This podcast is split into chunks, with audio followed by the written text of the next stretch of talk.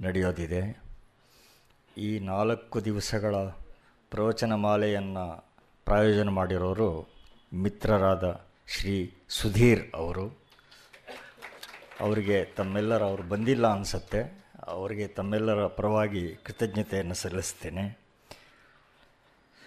ನಮ್ಮ ಇತಿಹಾಸದ ಅತ್ಯಂತ ರೋಚಕ ಹಾಗೂ ಬೋಧಕ ಪರ್ವ ಅಂದರೆ ಚಾಣಕ್ಯ ಚರಿತ್ರೆ ಅಂತ ನಿರ್ವಿವಾದವಾಗಿ ಹೇಳಬಹುದು.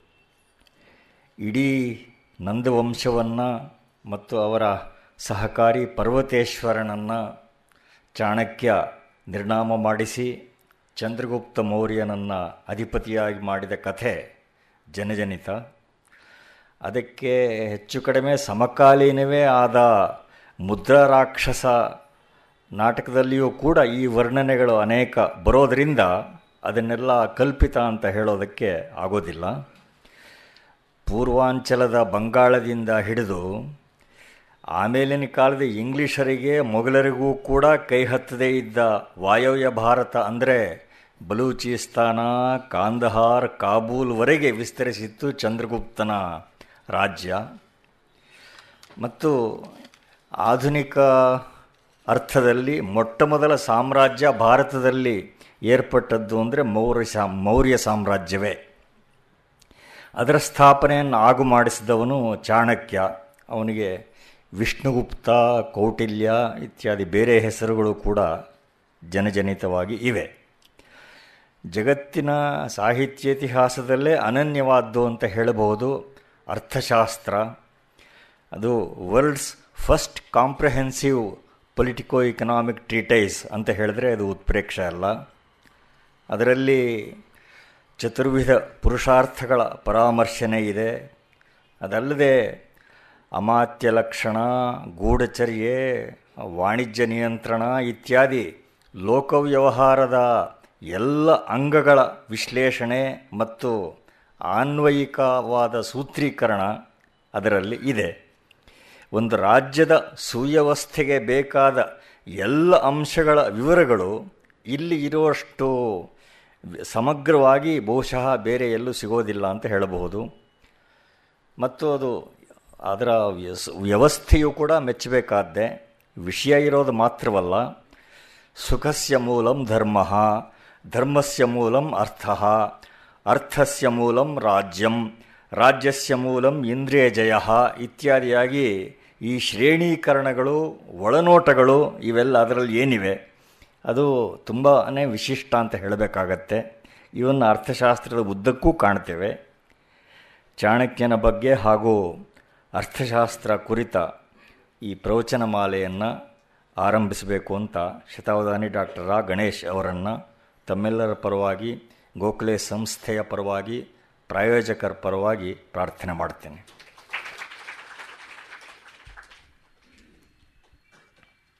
ಓಂ ತತ್ಸತ್. ನೀತಿಶಾಸ್ತ್ರಾಮೃತಂ ಧೀಮಾನ್ ಅರ್ಥಶಾಸ್ತ್ರಮಹೋದಧೇ ಸಮುದ್ರಧ್ವೇ ನಮಸ್ತಸ್ಮೈ ವಿಷ್ಣುಗುಪ್ತಾಯ ವೇಧಸೆ. ಇದು ಕಾಮಂದಕೀಯ ನೀತಿಸಾರದಲ್ಲಿ ಬರುವಂಥ ವಿಷ್ಣುಗುಪ್ತ ಚಾಣಕ್ಯ ಅಥವಾ ಭಗವಾನ್ ಕೌಟಲ್ಯನ ಸ್ತುತಿವಾಕ್ಯ. ನೀತಿಶಾಸ್ತ್ರ ಅನ್ನುವಂಥ ಅಮೃತ ಯಾವುದಿದೆ? ಅದನ್ನು ಅರ್ಥಶಾಸ್ತ್ರ ಅನ್ನುವ ಮಹಾ ಸಾಗರದಿಂದ ಎತ್ತಿ ನಮಗೆ ಮತ್ತೊಬ್ಬ ಧನ್ವಂತರಿಯ ಹಾಗೆ ಕೂರ್ಮಾವತಾರಿಯಾದ ವಿಷ್ಣುವಿನ ಹಾಗೆ ಕೊಟ್ಟಂತಹ ಮಹಾನುಭಾವ ಭಗವಾನ್ ಕೌಟಿಲ್ಯನಿಗೆ ನಮಸ್ಕಾರ ಅಂತ. ವೇಧಸೆ ಅಂತ ಹೇಳುವಲ್ಲಿಯೇ ಆತ ಬ್ರಹ್ಮ ಸದೃಶ ಅನ್ನುವ ಮಾತನ್ನು ಕಾಮಂದಕ ತಿಳಿಸ್ತಾ ಇದ್ದಾನೆ. ನಮ್ಮ ಪರಂಪರೆ ಕೌಟಿಲ್ಯನನ್ನು ತುಂಬ ಗೌರವಿಸಿಕೊಂಡು ಬಂದಿದೆ. ಆದರೆ ಈಚೆಗೆ ಸುಮಾರು ಒಂದು ನೂರ ಇಪ್ಪತ್ತು ವರ್ಷಗಳಿಂದ ಒಂದು ದೊಡ್ಡ ಮಟ್ಟದ ಅಪಪ್ರಚಾರವು ಸಾಕಷ್ಟು ನಡೀತಾ ಇರೋದು ಖೇದಾಸ್ಪದ. ಏನಂದರೆ ಆತನನ್ನು ಈ ಪಾಶ್ಚಾತ್ಯ ಪ್ರಪಂಚದ ಪುನರುತ್ಥಾನ, ನವೋದಯ, ರೆನೇಸಾನ್ಸ್ನ ಕಾಲದಲ್ಲಿ ಇದ್ದ ಮೆಕಿವೆಲಿಯ ಸಮೀಕರಣ ಮಾಡಿ ಅವನ ಪ್ರಿನ್ಸೆಸ್ ಅನ್ನುವಂತಹ ಯಾವ ಒಂದು ಗ್ರಂಥ ಉಂಟು, ಆ ಗ್ರಂಥದ ರೀತಿಯಲ್ಲಿ ಇವನು ಬರವಣಿಗೆ ಮಾಡಿದವನು. ಇದೆಲ್ಲ ಧೂರ್ತತೆ, ಕಪಟಾಚಾರ ಅನ್ನುವ ಪ್ರಥೆಯನ್ನು ಹಬ್ಬಿಸಿದ್ದಾರೆ. ಕೀತರಿಂದ ಮೊದಲುಗೊಂಡು ಬೇಕಾದಷ್ಟು ಜನ ಆ ರೀತಿಯಾದ ಕೆಲಸ ಮಾಡಿದ್ದಾರೆ. ಅದಕ್ಕೆ ತಕ್ಕಂತೆ ನಮ್ಮಲ್ಲಿ ಕೂಡ ಕೆಲವರು ಒಂದು ಸ್ವಲ್ಪ ಮಟ್ಟಿಗೆ ಮುದ್ರಾರಾಕ್ಷಸವೂ ಸೇರಿದಂತೆ ಮಹಾಕೃತಿಯಾದರೂ ಚಾಣಕ್ಯ ಅಂದರೆ ಜಗಳಗಂಟ, ಕೋಪಿಷ್ಠ ಅನ್ನುವಂಥ ಒಂದು ಪ್ರಥೆಯನ್ನು ಹಬ್ಬಿಸಿದ್ದಾರೆ. ಆದರೆ ಅವನ ಅರ್ಥಶಾಸ್ತ್ರವನ್ನು ನೋಡಿದರೆ ಒಬ್ಬ ಮಹರ್ಷಿಯಾದವನು ಹೇಗಿರಬೇಕು ಹಾಗಿದ್ದ ಅಂತ. ನಮ್ಮಲ್ಲಿ ವಿಶ್ವಾಮಿತ್ರನೋ ಅಥವಾ ಒಬ್ಬ ದುರ್ವಾಸನೋ ಶೀಘ್ರ ಕೋಪಿಗಳು ಅಂತ. ಅದು ವಿಶ್ವಾಮಿತ್ರರು ತುಂಬ ಶೀಘ್ರ ಕೋಪಿಗಳೇನೋ ಅಲ್ಲ. ಆಗ ಈಗ ಎಲ್ಲಿಯೋ ಒಂದು ಕಡೆ ದುರ್ವಾಸರು. ಅದು ಅಪವಾದ ಬಿಟ್ಟರೆ ಇನ್ನು ಯಾವ ಋಷಿಯೂ ಕೂಡ ಕ್ಷಣ ಮಾತ್ರಕ್ಕೆ ಕೋಪ ಮಾಡಿಕೊಳ್ಳುವಂಥದ್ದು ಕಾಣಿಸೋದಿಲ್ಲ. ಚಾಣಕ್ಯನಾದರೂ ಅಂಥ ಋಷಿತುಲ್ಯನಾದವನು ಬಹಳ ಉದಾರ, ಮನೋಹರವಾದ ವ್ಯಕ್ತಿತ್ವವುಳ್ಳವನು ಅಂತ ಗೊತ್ತಾಗುತ್ತದೆ ಅರ್ಥಶಾಸ್ತ್ರವನ್ನು ಕಂಡಾಗ. ಮತ್ತು ಒಂದು ದೇಶವನ್ನು ನಡೆಸುವಂಥ ಸ್ಥಾನದಲ್ಲಿದ್ದವನು ಕ್ವಿಕ್ಷಾಟಿಕ್ ಶಾರ್ಟ್ ಟೆಂಪರ್ಡ್ ಆದರೆ ಏನೂ ಮಾಡೋದಕ್ಕಾಗೋಲ್ಲ. ಅದರೊಳಗೂ ಪರಂಪರೆಯಿಂದ ವಂಶಪಾರಂಪರ್ಯವಾಗಿ ವಾರಸಿಕೆ ಬಂದರೆ ಬೇಕಾದರೆ ಇವೆಲ್ಲ ಬಿಂಕ ನಡೆದಿತ್ತು ಅರೆ ತಾನೇ ಎಲ್ಲವನ್ನ ಮೊದಲುಗೊಂಡು ಮಾಡೋಕ್ಕೆ ಹೊರಟಾಗ ಆಗೋಲ್ಲ. ಅದು ಹೇಗೋ ಕೆಲವರು ಆ ಒಂದು ಕೋಪಿಷ್ಠನ ರೂಪವನ್ನು ಕಟ್ಟಿಕೊಟ್ಟಿದ್ದಾರೆ. ಅದು ಎಷ್ಟು ಮಟ್ಟಿಗೆ ಜನಪ್ರಿಯವಾಗಿಬಿಡ್ತು ಅಂತಂದರೆ ಮುದ್ರಾ ಮಂಜೂಷದಿಂದ ಈಚೆಗೆ ಆಚಾರ್ಯ ಚಾಣಕ್ಯ ಅಂತ ಪ್ರೊಫೆಸರ್ ಕೆ ಎಸ್ ನಾರಾಯಣಾಚಾರ್ಯರು ಬರೆದದ್ರೊಳಗೂ ಫೈರ್ ಬ್ರ್ಯಾಂಡ್ ಅಂತಲೇ ಚಾಣಕ್ಯನ ಚಿತ್ರಣ. ಇದಕ್ಕೆ ತುಂಬ ಸಂತೋಷಾಸ್ಪದವಾದ ಒಂದು ಅಪವಾದ ಅಂತಂದರೆ ಕುಲಪತಿ ಕನ್ನಯ್ಯಲಾಲ್ ಮಾಣಿಕ್ಯಲಾಲ್ ಮುನ್ಷಿಯವರ ಭಗವಾನ್ ಕೌಟಿಲ್ಯ ಅನ್ನುವ ಗುಜರಾತಿ ಕಾದಂಬರಿ. ಅದು ಕನ್ನಡಕ್ಕೆ ಕೂಡ ತುಂಬ ಚೆನ್ನಾಗಿ ಗೊರು ರಾಮಸ್ವಾಮಿ ಅವರು ಅನುವಾದ ಮಾಡಿದ್ದಾರೆ. ಅವರಲ್ಲಿ ಅದನ್ನೇ ತೋರಿಸ್ತಾರೆ. ಮೆಕೆವೆಲ್ಲಿಯ ಸಮೀಕರಣವನ್ನು ಮಾಡೋಕ್ಕೆ ಹೊರಟ ಚಾಣಕ್ಯನ ವ್ಯಕ್ತಿತ್ವಕ್ಕೆ ಅಪಚಾರವಾಗಿದೆ. ಆ ಕಾರಣ ಈತನ ಋಷಿತ್ವವನ್ನು ತೋರಿಸೋದಕ್ಕೇನೆ ಈ ಒಂದು ಕಾದಂಬರಿ ಬರೆದಿದ್ದೀನಿ ಅಂತ ಹೇಳಿಬಿಟ್ಟಿದ್ನು ಅಲ್ಲಿ ಒಬ್ಬ ಧೀರನಾದ, ಉದಾರನಾದ ಮಹರ್ಷಿ ಕಾಣಿಸ್ತಾನೆ. ನಮಗೆ ಅದು ಬಹಳ ಮುಖ್ಯ ಅಂತ ಅನ್ಸುತ್ತೆ ಕಾರಣ ಯಾಕೆಂದರೆ ಇಡೀ ಅರ್ಥಶಾಸ್ತ್ರದಲ್ಲಿ ಒರಟು ಮಾತಾಡುವುದರ ಬಗ್ಗೆ ಅವನು ವಾಕ್ಪಾರುಷ್ಯಕ್ಕೆ ಉತ್ತಮವಾದ ಸಾಹಸ, ದಂಡ ಹಾಕಬೇಕು ಅಂತ ಹೇಳ್ತಾನೆ. ಹುಚ್ಚುಚಾಪಟ್ಟೆ ಕೂಗಾಡಿ ಎಲ್ಲ ಮಾತಾಡಿದ್ರೆ ಅದು ವರ್ಬಲ್ ಅಟ್ರಾಸಿಟಿ ಅಂತ ಪಿನಲೈಸ್ ಮಾಡಬೇಕು ಅವರನ್ನು ಅಂತ. ಹಾಗಾದವನು ಬಾಯಿಗೆ ಬಂದಂತೆ ಎಲ್ಲರನ್ನೂ ಬೈಲಾರ ಅಂತ ತನ್ನಂತೆ ತಾನೇ ಗೊತ್ತಾಗುತ್ತೆ. ಮತ್ತು ಅವನು ವಧೆಯ ವಿಷಯದಲ್ಲಿ ಹೇಳುವಾಗ ಚಿತ್ರವಧೆಯನ್ನು ಮಾಡಬಾರದು ಶುದ್ಧ ವಧೆಯನ್ನು ಮಾಡಬೇಕು ಅಂತ ಹೇಳ್ತಾನೆ. ತುಂಬ ಟಾರ್ಚರ್ ಎಲ್ಲ ಮಾಡಿ ಕೊಲ್ಲಬಾರದು ಅಂತ ಅನ್ನುವಂಥ ಮಾತು ಹೇಳುವಾಗ ಅವನ ವ್ಯಕ್ತಿತ್ವ ಎಂಥದ್ದು ಅಂತ ಗೊತ್ತಾಗುತ್ತೆ. ಮತ್ತು ಇನ್ನೂ ಈಚಿನ ಜನಪ್ರಿಯವಾದಂಥ ಕಾದಂಬರಿ ಮಾಧ್ಯಮಗಳಲ್ಲದೆ ಆಚಾರ್ಯ ಚಾಣಕ್ಯ ಕಾದಂಬರಿಯಲ್ಲೇ ನೋಡಿದರೆ ಕೂಡ ಅವನನ್ನು ವೈಷ್ಣವ ಶಿಖಾಮಣಿ ಎಂಬಂತೆ ಚಿತ್ರಿಸಿ, ಜೈನರನ್ನೆಲ್ಲ ಹೀಯಾಳಿಸಿ, ಬಹಳ ಅಸಹ್ಯವಾದಂಥ ವರ್ತನೆಗಳಲ್ಲಿ ಬೆಳೆದು ಬಿಟ್ಟಿದೆ ಆದರೆ ಈತ ಯಾವುದೇ ಒಂದು ಮತಕ್ಕೆ ಪಕ್ಷಪಾತಿಯಲ್ಲ ವೈದಿಕ ಪರಂಪರೆಯಿಂದ ಬಂದವನಾದರೂ ಕೂಡ ಅವನು ಹೇಳ್ತಾನೆ, ಪಾಷಂಡಿಗಳನ್ನು ನಾಸ್ತಿಕರನ್ನು ಕೂಡ ಗೌರವದಿಂದ ಕಾಣಬೇಕು. ಅವರಿಗೂ ರಾಜ ವಿಶೇಷವಾದ ಸವಲತ್ತುಗಳನ್ನು ಕೊಡಬೇಕು. ಇಂಥದ್ದು, ಅಂಥದ್ದು ಅಂತ ಪಕ್ಷಪಾತಕ್ಕೆ ಒಳಗಾಗಬಾರ್ದು ಒಂದು ನಗರವನ್ನು ನಿರ್ಮಾಣ ಮಾಡಬೇಕಾದರೆ ಎಲ್ಲ ದೇವತೆಗಳ ದೇವಸ್ಥಾನಗಳನ್ನು ಕಟ್ಟಿಸಬೇಕು ಅಂತ. ಮತ್ತು ಕೆಲವು ಕೋಶ ಗ್ರಂಥಗಳಲ್ಲಿ ಹೇಮಚಂದ್ರನ ಅಭಿಧಾನ ಚಿಂತಾಮಣಿ ಇರ್ಬೋದು, ನಾಮಮಾಲ ಇರ್ಬೋದು, ಅಭಿಧಾನ ಚಿಂತಾಮಣಿ. ಅದೇ ರೀತಿಯಾಗಿ ಭೋಜರಾಜನ ಹೆಸರಿನಲ್ಲಿರ್ತಕ್ಕಂಥ ನಾಮಮಾಲ ನಿಘಂಟು ಇತ್ಯಾದಿ ಗ್ರಂಥಗಳಲ್ಲಿ ಮಲ್ಲನಾಗ ವಾತ್ಸಾಯನ ಪಕ್ಷಿಲಸ್ವಾಮಿ, ದ್ರಾಮಿಲ, ಚಾಣಕ್ಯ ಅಂತ ಇವರನ್ನೆಲ್ಲರನ್ನೂ ಒಬ್ಬರೇ ಅಂತ ಸೇರಿಸುವ ಒಂದು ಸೂತ್ರ ಬಂದಿದೆ. ಅದನ್ನು ಹಿಡಿದು ಕೀತ್ ಮೊದಲಾದವರು ಚಾಣಕ್ಯ ಕ್ರಿಸ್ತಪೂರ್ವದ ನಾಲ್ಕನೇ ಶತಾಬ್ದಿಯಲ್ಲಿ ಇದ್ದಂಥ ವ್ಯಕ್ತಿ ಅಲ್ಲ. ಆತ ಇದ್ದದ್ದು ಕ್ರಿಸ್ತೋತ್ತರದ ಕಾಲದಲ್ಲಿ, ಅಂದರೆ ಕ್ರಿಶ್ಚಿಯನಿಯರಾದ ಮೂರನೇ ಶತಮಾನದಲ್ಲಿದ್ದಂಥ ವಾತ್ಸ್ಯಾಯನನು, ಇವನು ಒಬ್ಬನೇ ಅಂತ ಚಾಣಕ್ಯನಿಗೂ ಮತ್ತು ಮಗಧ ಸಾಮ್ರಾಜ್ಯದ ತನ್ಮೂಲಕ ಭಾರತೀಯ ಪರಂಪರೆಯ ಪುನರುತ್ಥಾನಕ್ಕೂ ಸಂಬಂಧ ಕಳಚಬೇಕು ಅಂತ ಮಾಡಿದರು. ಆದರೆ ಅದನ್ನು ಶ್ಯಾಮಶಾಸ್ತ್ರಿಗಳಿಂದಲೇ ಮೊದಲುಗೊಂಡು ಅನೇಕರು ಖಂಡನ ಮಾಡಿದ್ದಾರೆ. ದುರ್ದೈವ ಈಗ ನಮ್ಮ ನಾರಾಯಣಾಚಾರ್ಯರ ಪುಸ್ತಕದಲ್ಲಿ ಇವರೆಲ್ಲ ಒಬ್ಬರೇ ಅಂತ ತೆಗೆದುಕೊಂಡು ಬಿಟ್ಟಿದ್ದಾರೆ. ಆ ಥರ ಆಗೋದು ಒಂದಷ್ಟು ಇತಿಹಾಸಕ್ಕೆ ಅಪಚಾರವೂ ಆಗಿದೆ. ಹಿಂದೆ ಆ ಬಗ್ಗೆ ಪತ್ರಗಳು ಬರೆದು ದೊಡ್ಡ ರಗಳೆ ಆಗಿತ್ತು. ಇಡೀ ಈ ಫೈಲೇ ಆ ಪತ್ರ ವ್ಯವಹಾರದ ಜಗಳ ಇಲ್ಲಿರುವಂಥದ್ದು.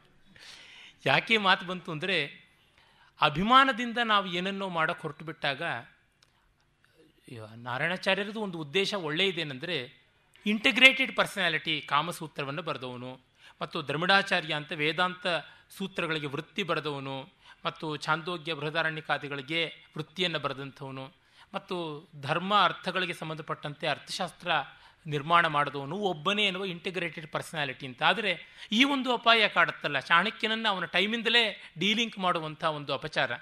ಮತ್ತು ವಾತ್ಸ್ಯಾಯನ ಯಾರು ಅಂದರೆ ನಮಗೆ ಪರಂಪರೆಯಿಂದ ಚೆನ್ನಾಗಿ ಗೊತ್ತಾಗುತ್ತೆ, ಪಕ್ಷಿಲಸ್ವಾಮಿ ವಾತ್ಸ್ಯಾಯನ ಬೇರೆ, ಮಲ್ಲನಾಗ ವಾತ್ಸ್ಯಾಯನ ಬೇರೆ.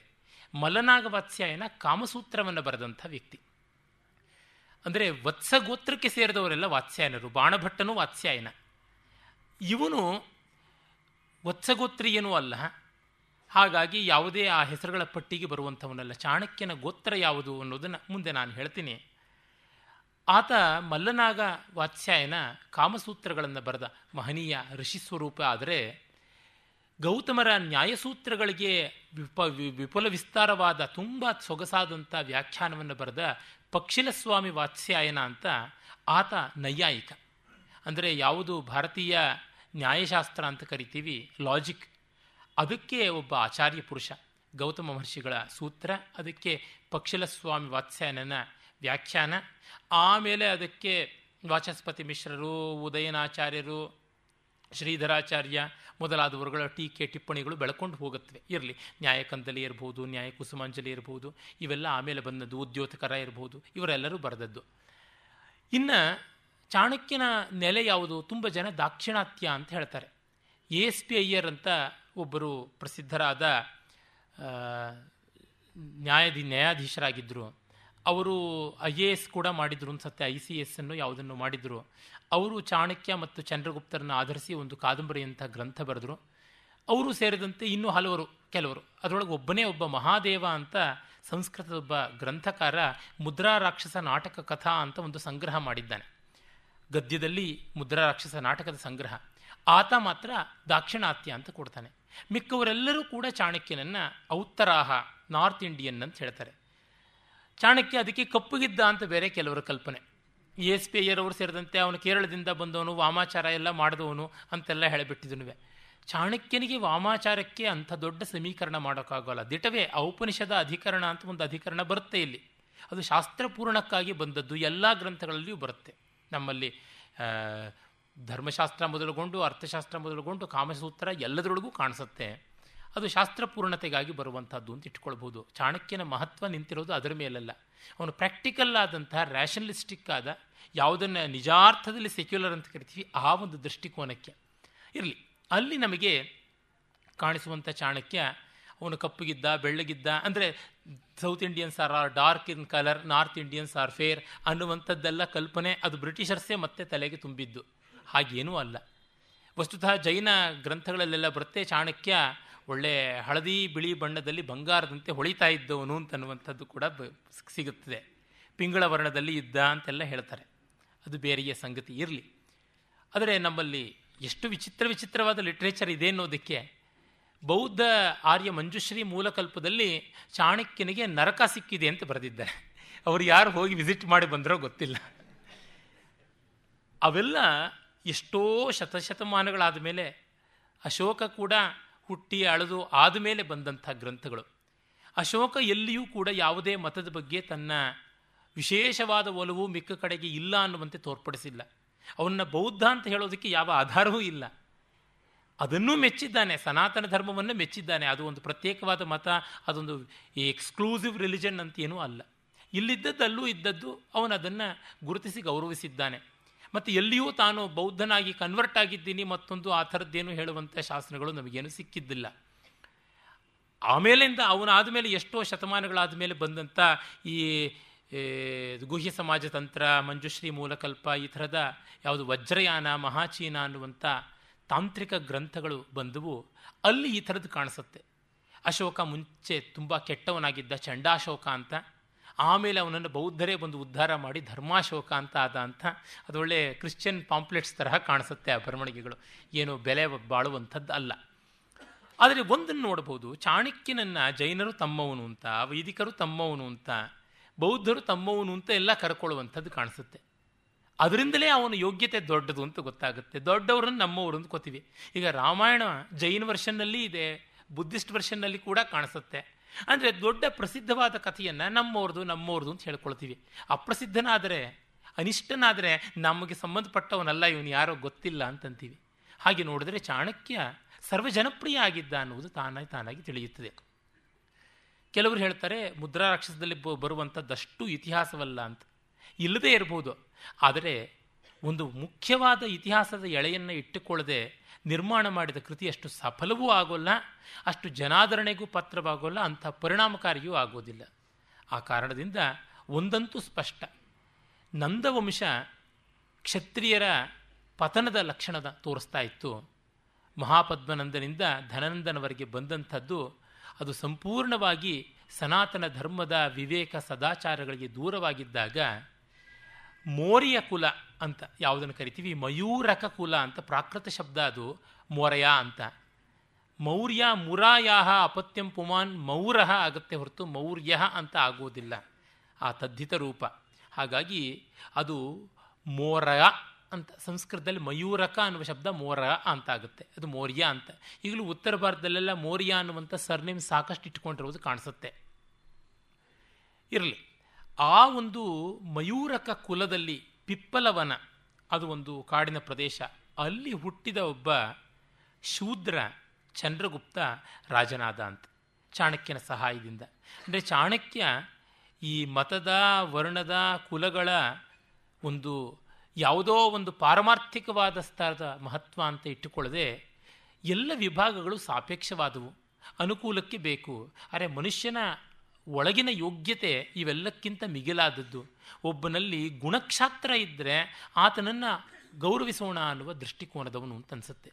ಆ ಕಾರಣದಿಂದಲೇ ಅವನು ಎಲ್ಲ ಕಡೆಯಲ್ಲಿಯೂ ಈ ಜಾತಿಗೆ ಪ್ರಿಫರೆನ್ಸ್ ಕೊಡಬೇಕು ಅಂತ ಹೇಳಲ್ಲ. ನಮ್ಮ ನಾರಾಯಣಾಚಾರ್ಯರ ಪುಸ್ತಕದಲ್ಲಿ ಚಂದ್ರಗುಪ್ತ ಜೈನನಾದ ಅನ್ನುವ ಒಂದು ವರ್ಣನೆಯನ್ನು ಮಾಡಿದ್ದಾರೆ. ಅಲ್ಲಿ ಒಂದು ಐತಿಹಾಸಿಕವಾದ ದೋಷ ಆಗಿದೆ. ಯಾಕೆಂದರೆ ಚಂದ್ರಗುಪ್ತ ಮೌರ್ಯ ಅಂತ ನಾವು ಯಾರು ಕರಿತೀವಿ? ಅಶೋಕನ ತಾತ ಅವನಲ್ಲ. ಜೈನನಾಗಿದ್ದು. ಅವನ ಮೊಮ್ಮಗ, ಅಶೋಕನ ಮೊಮ್ಮಗ ಸಂಪ್ರತಿ ಚಂದ್ರಗುಪ್ತ ಅಂತ.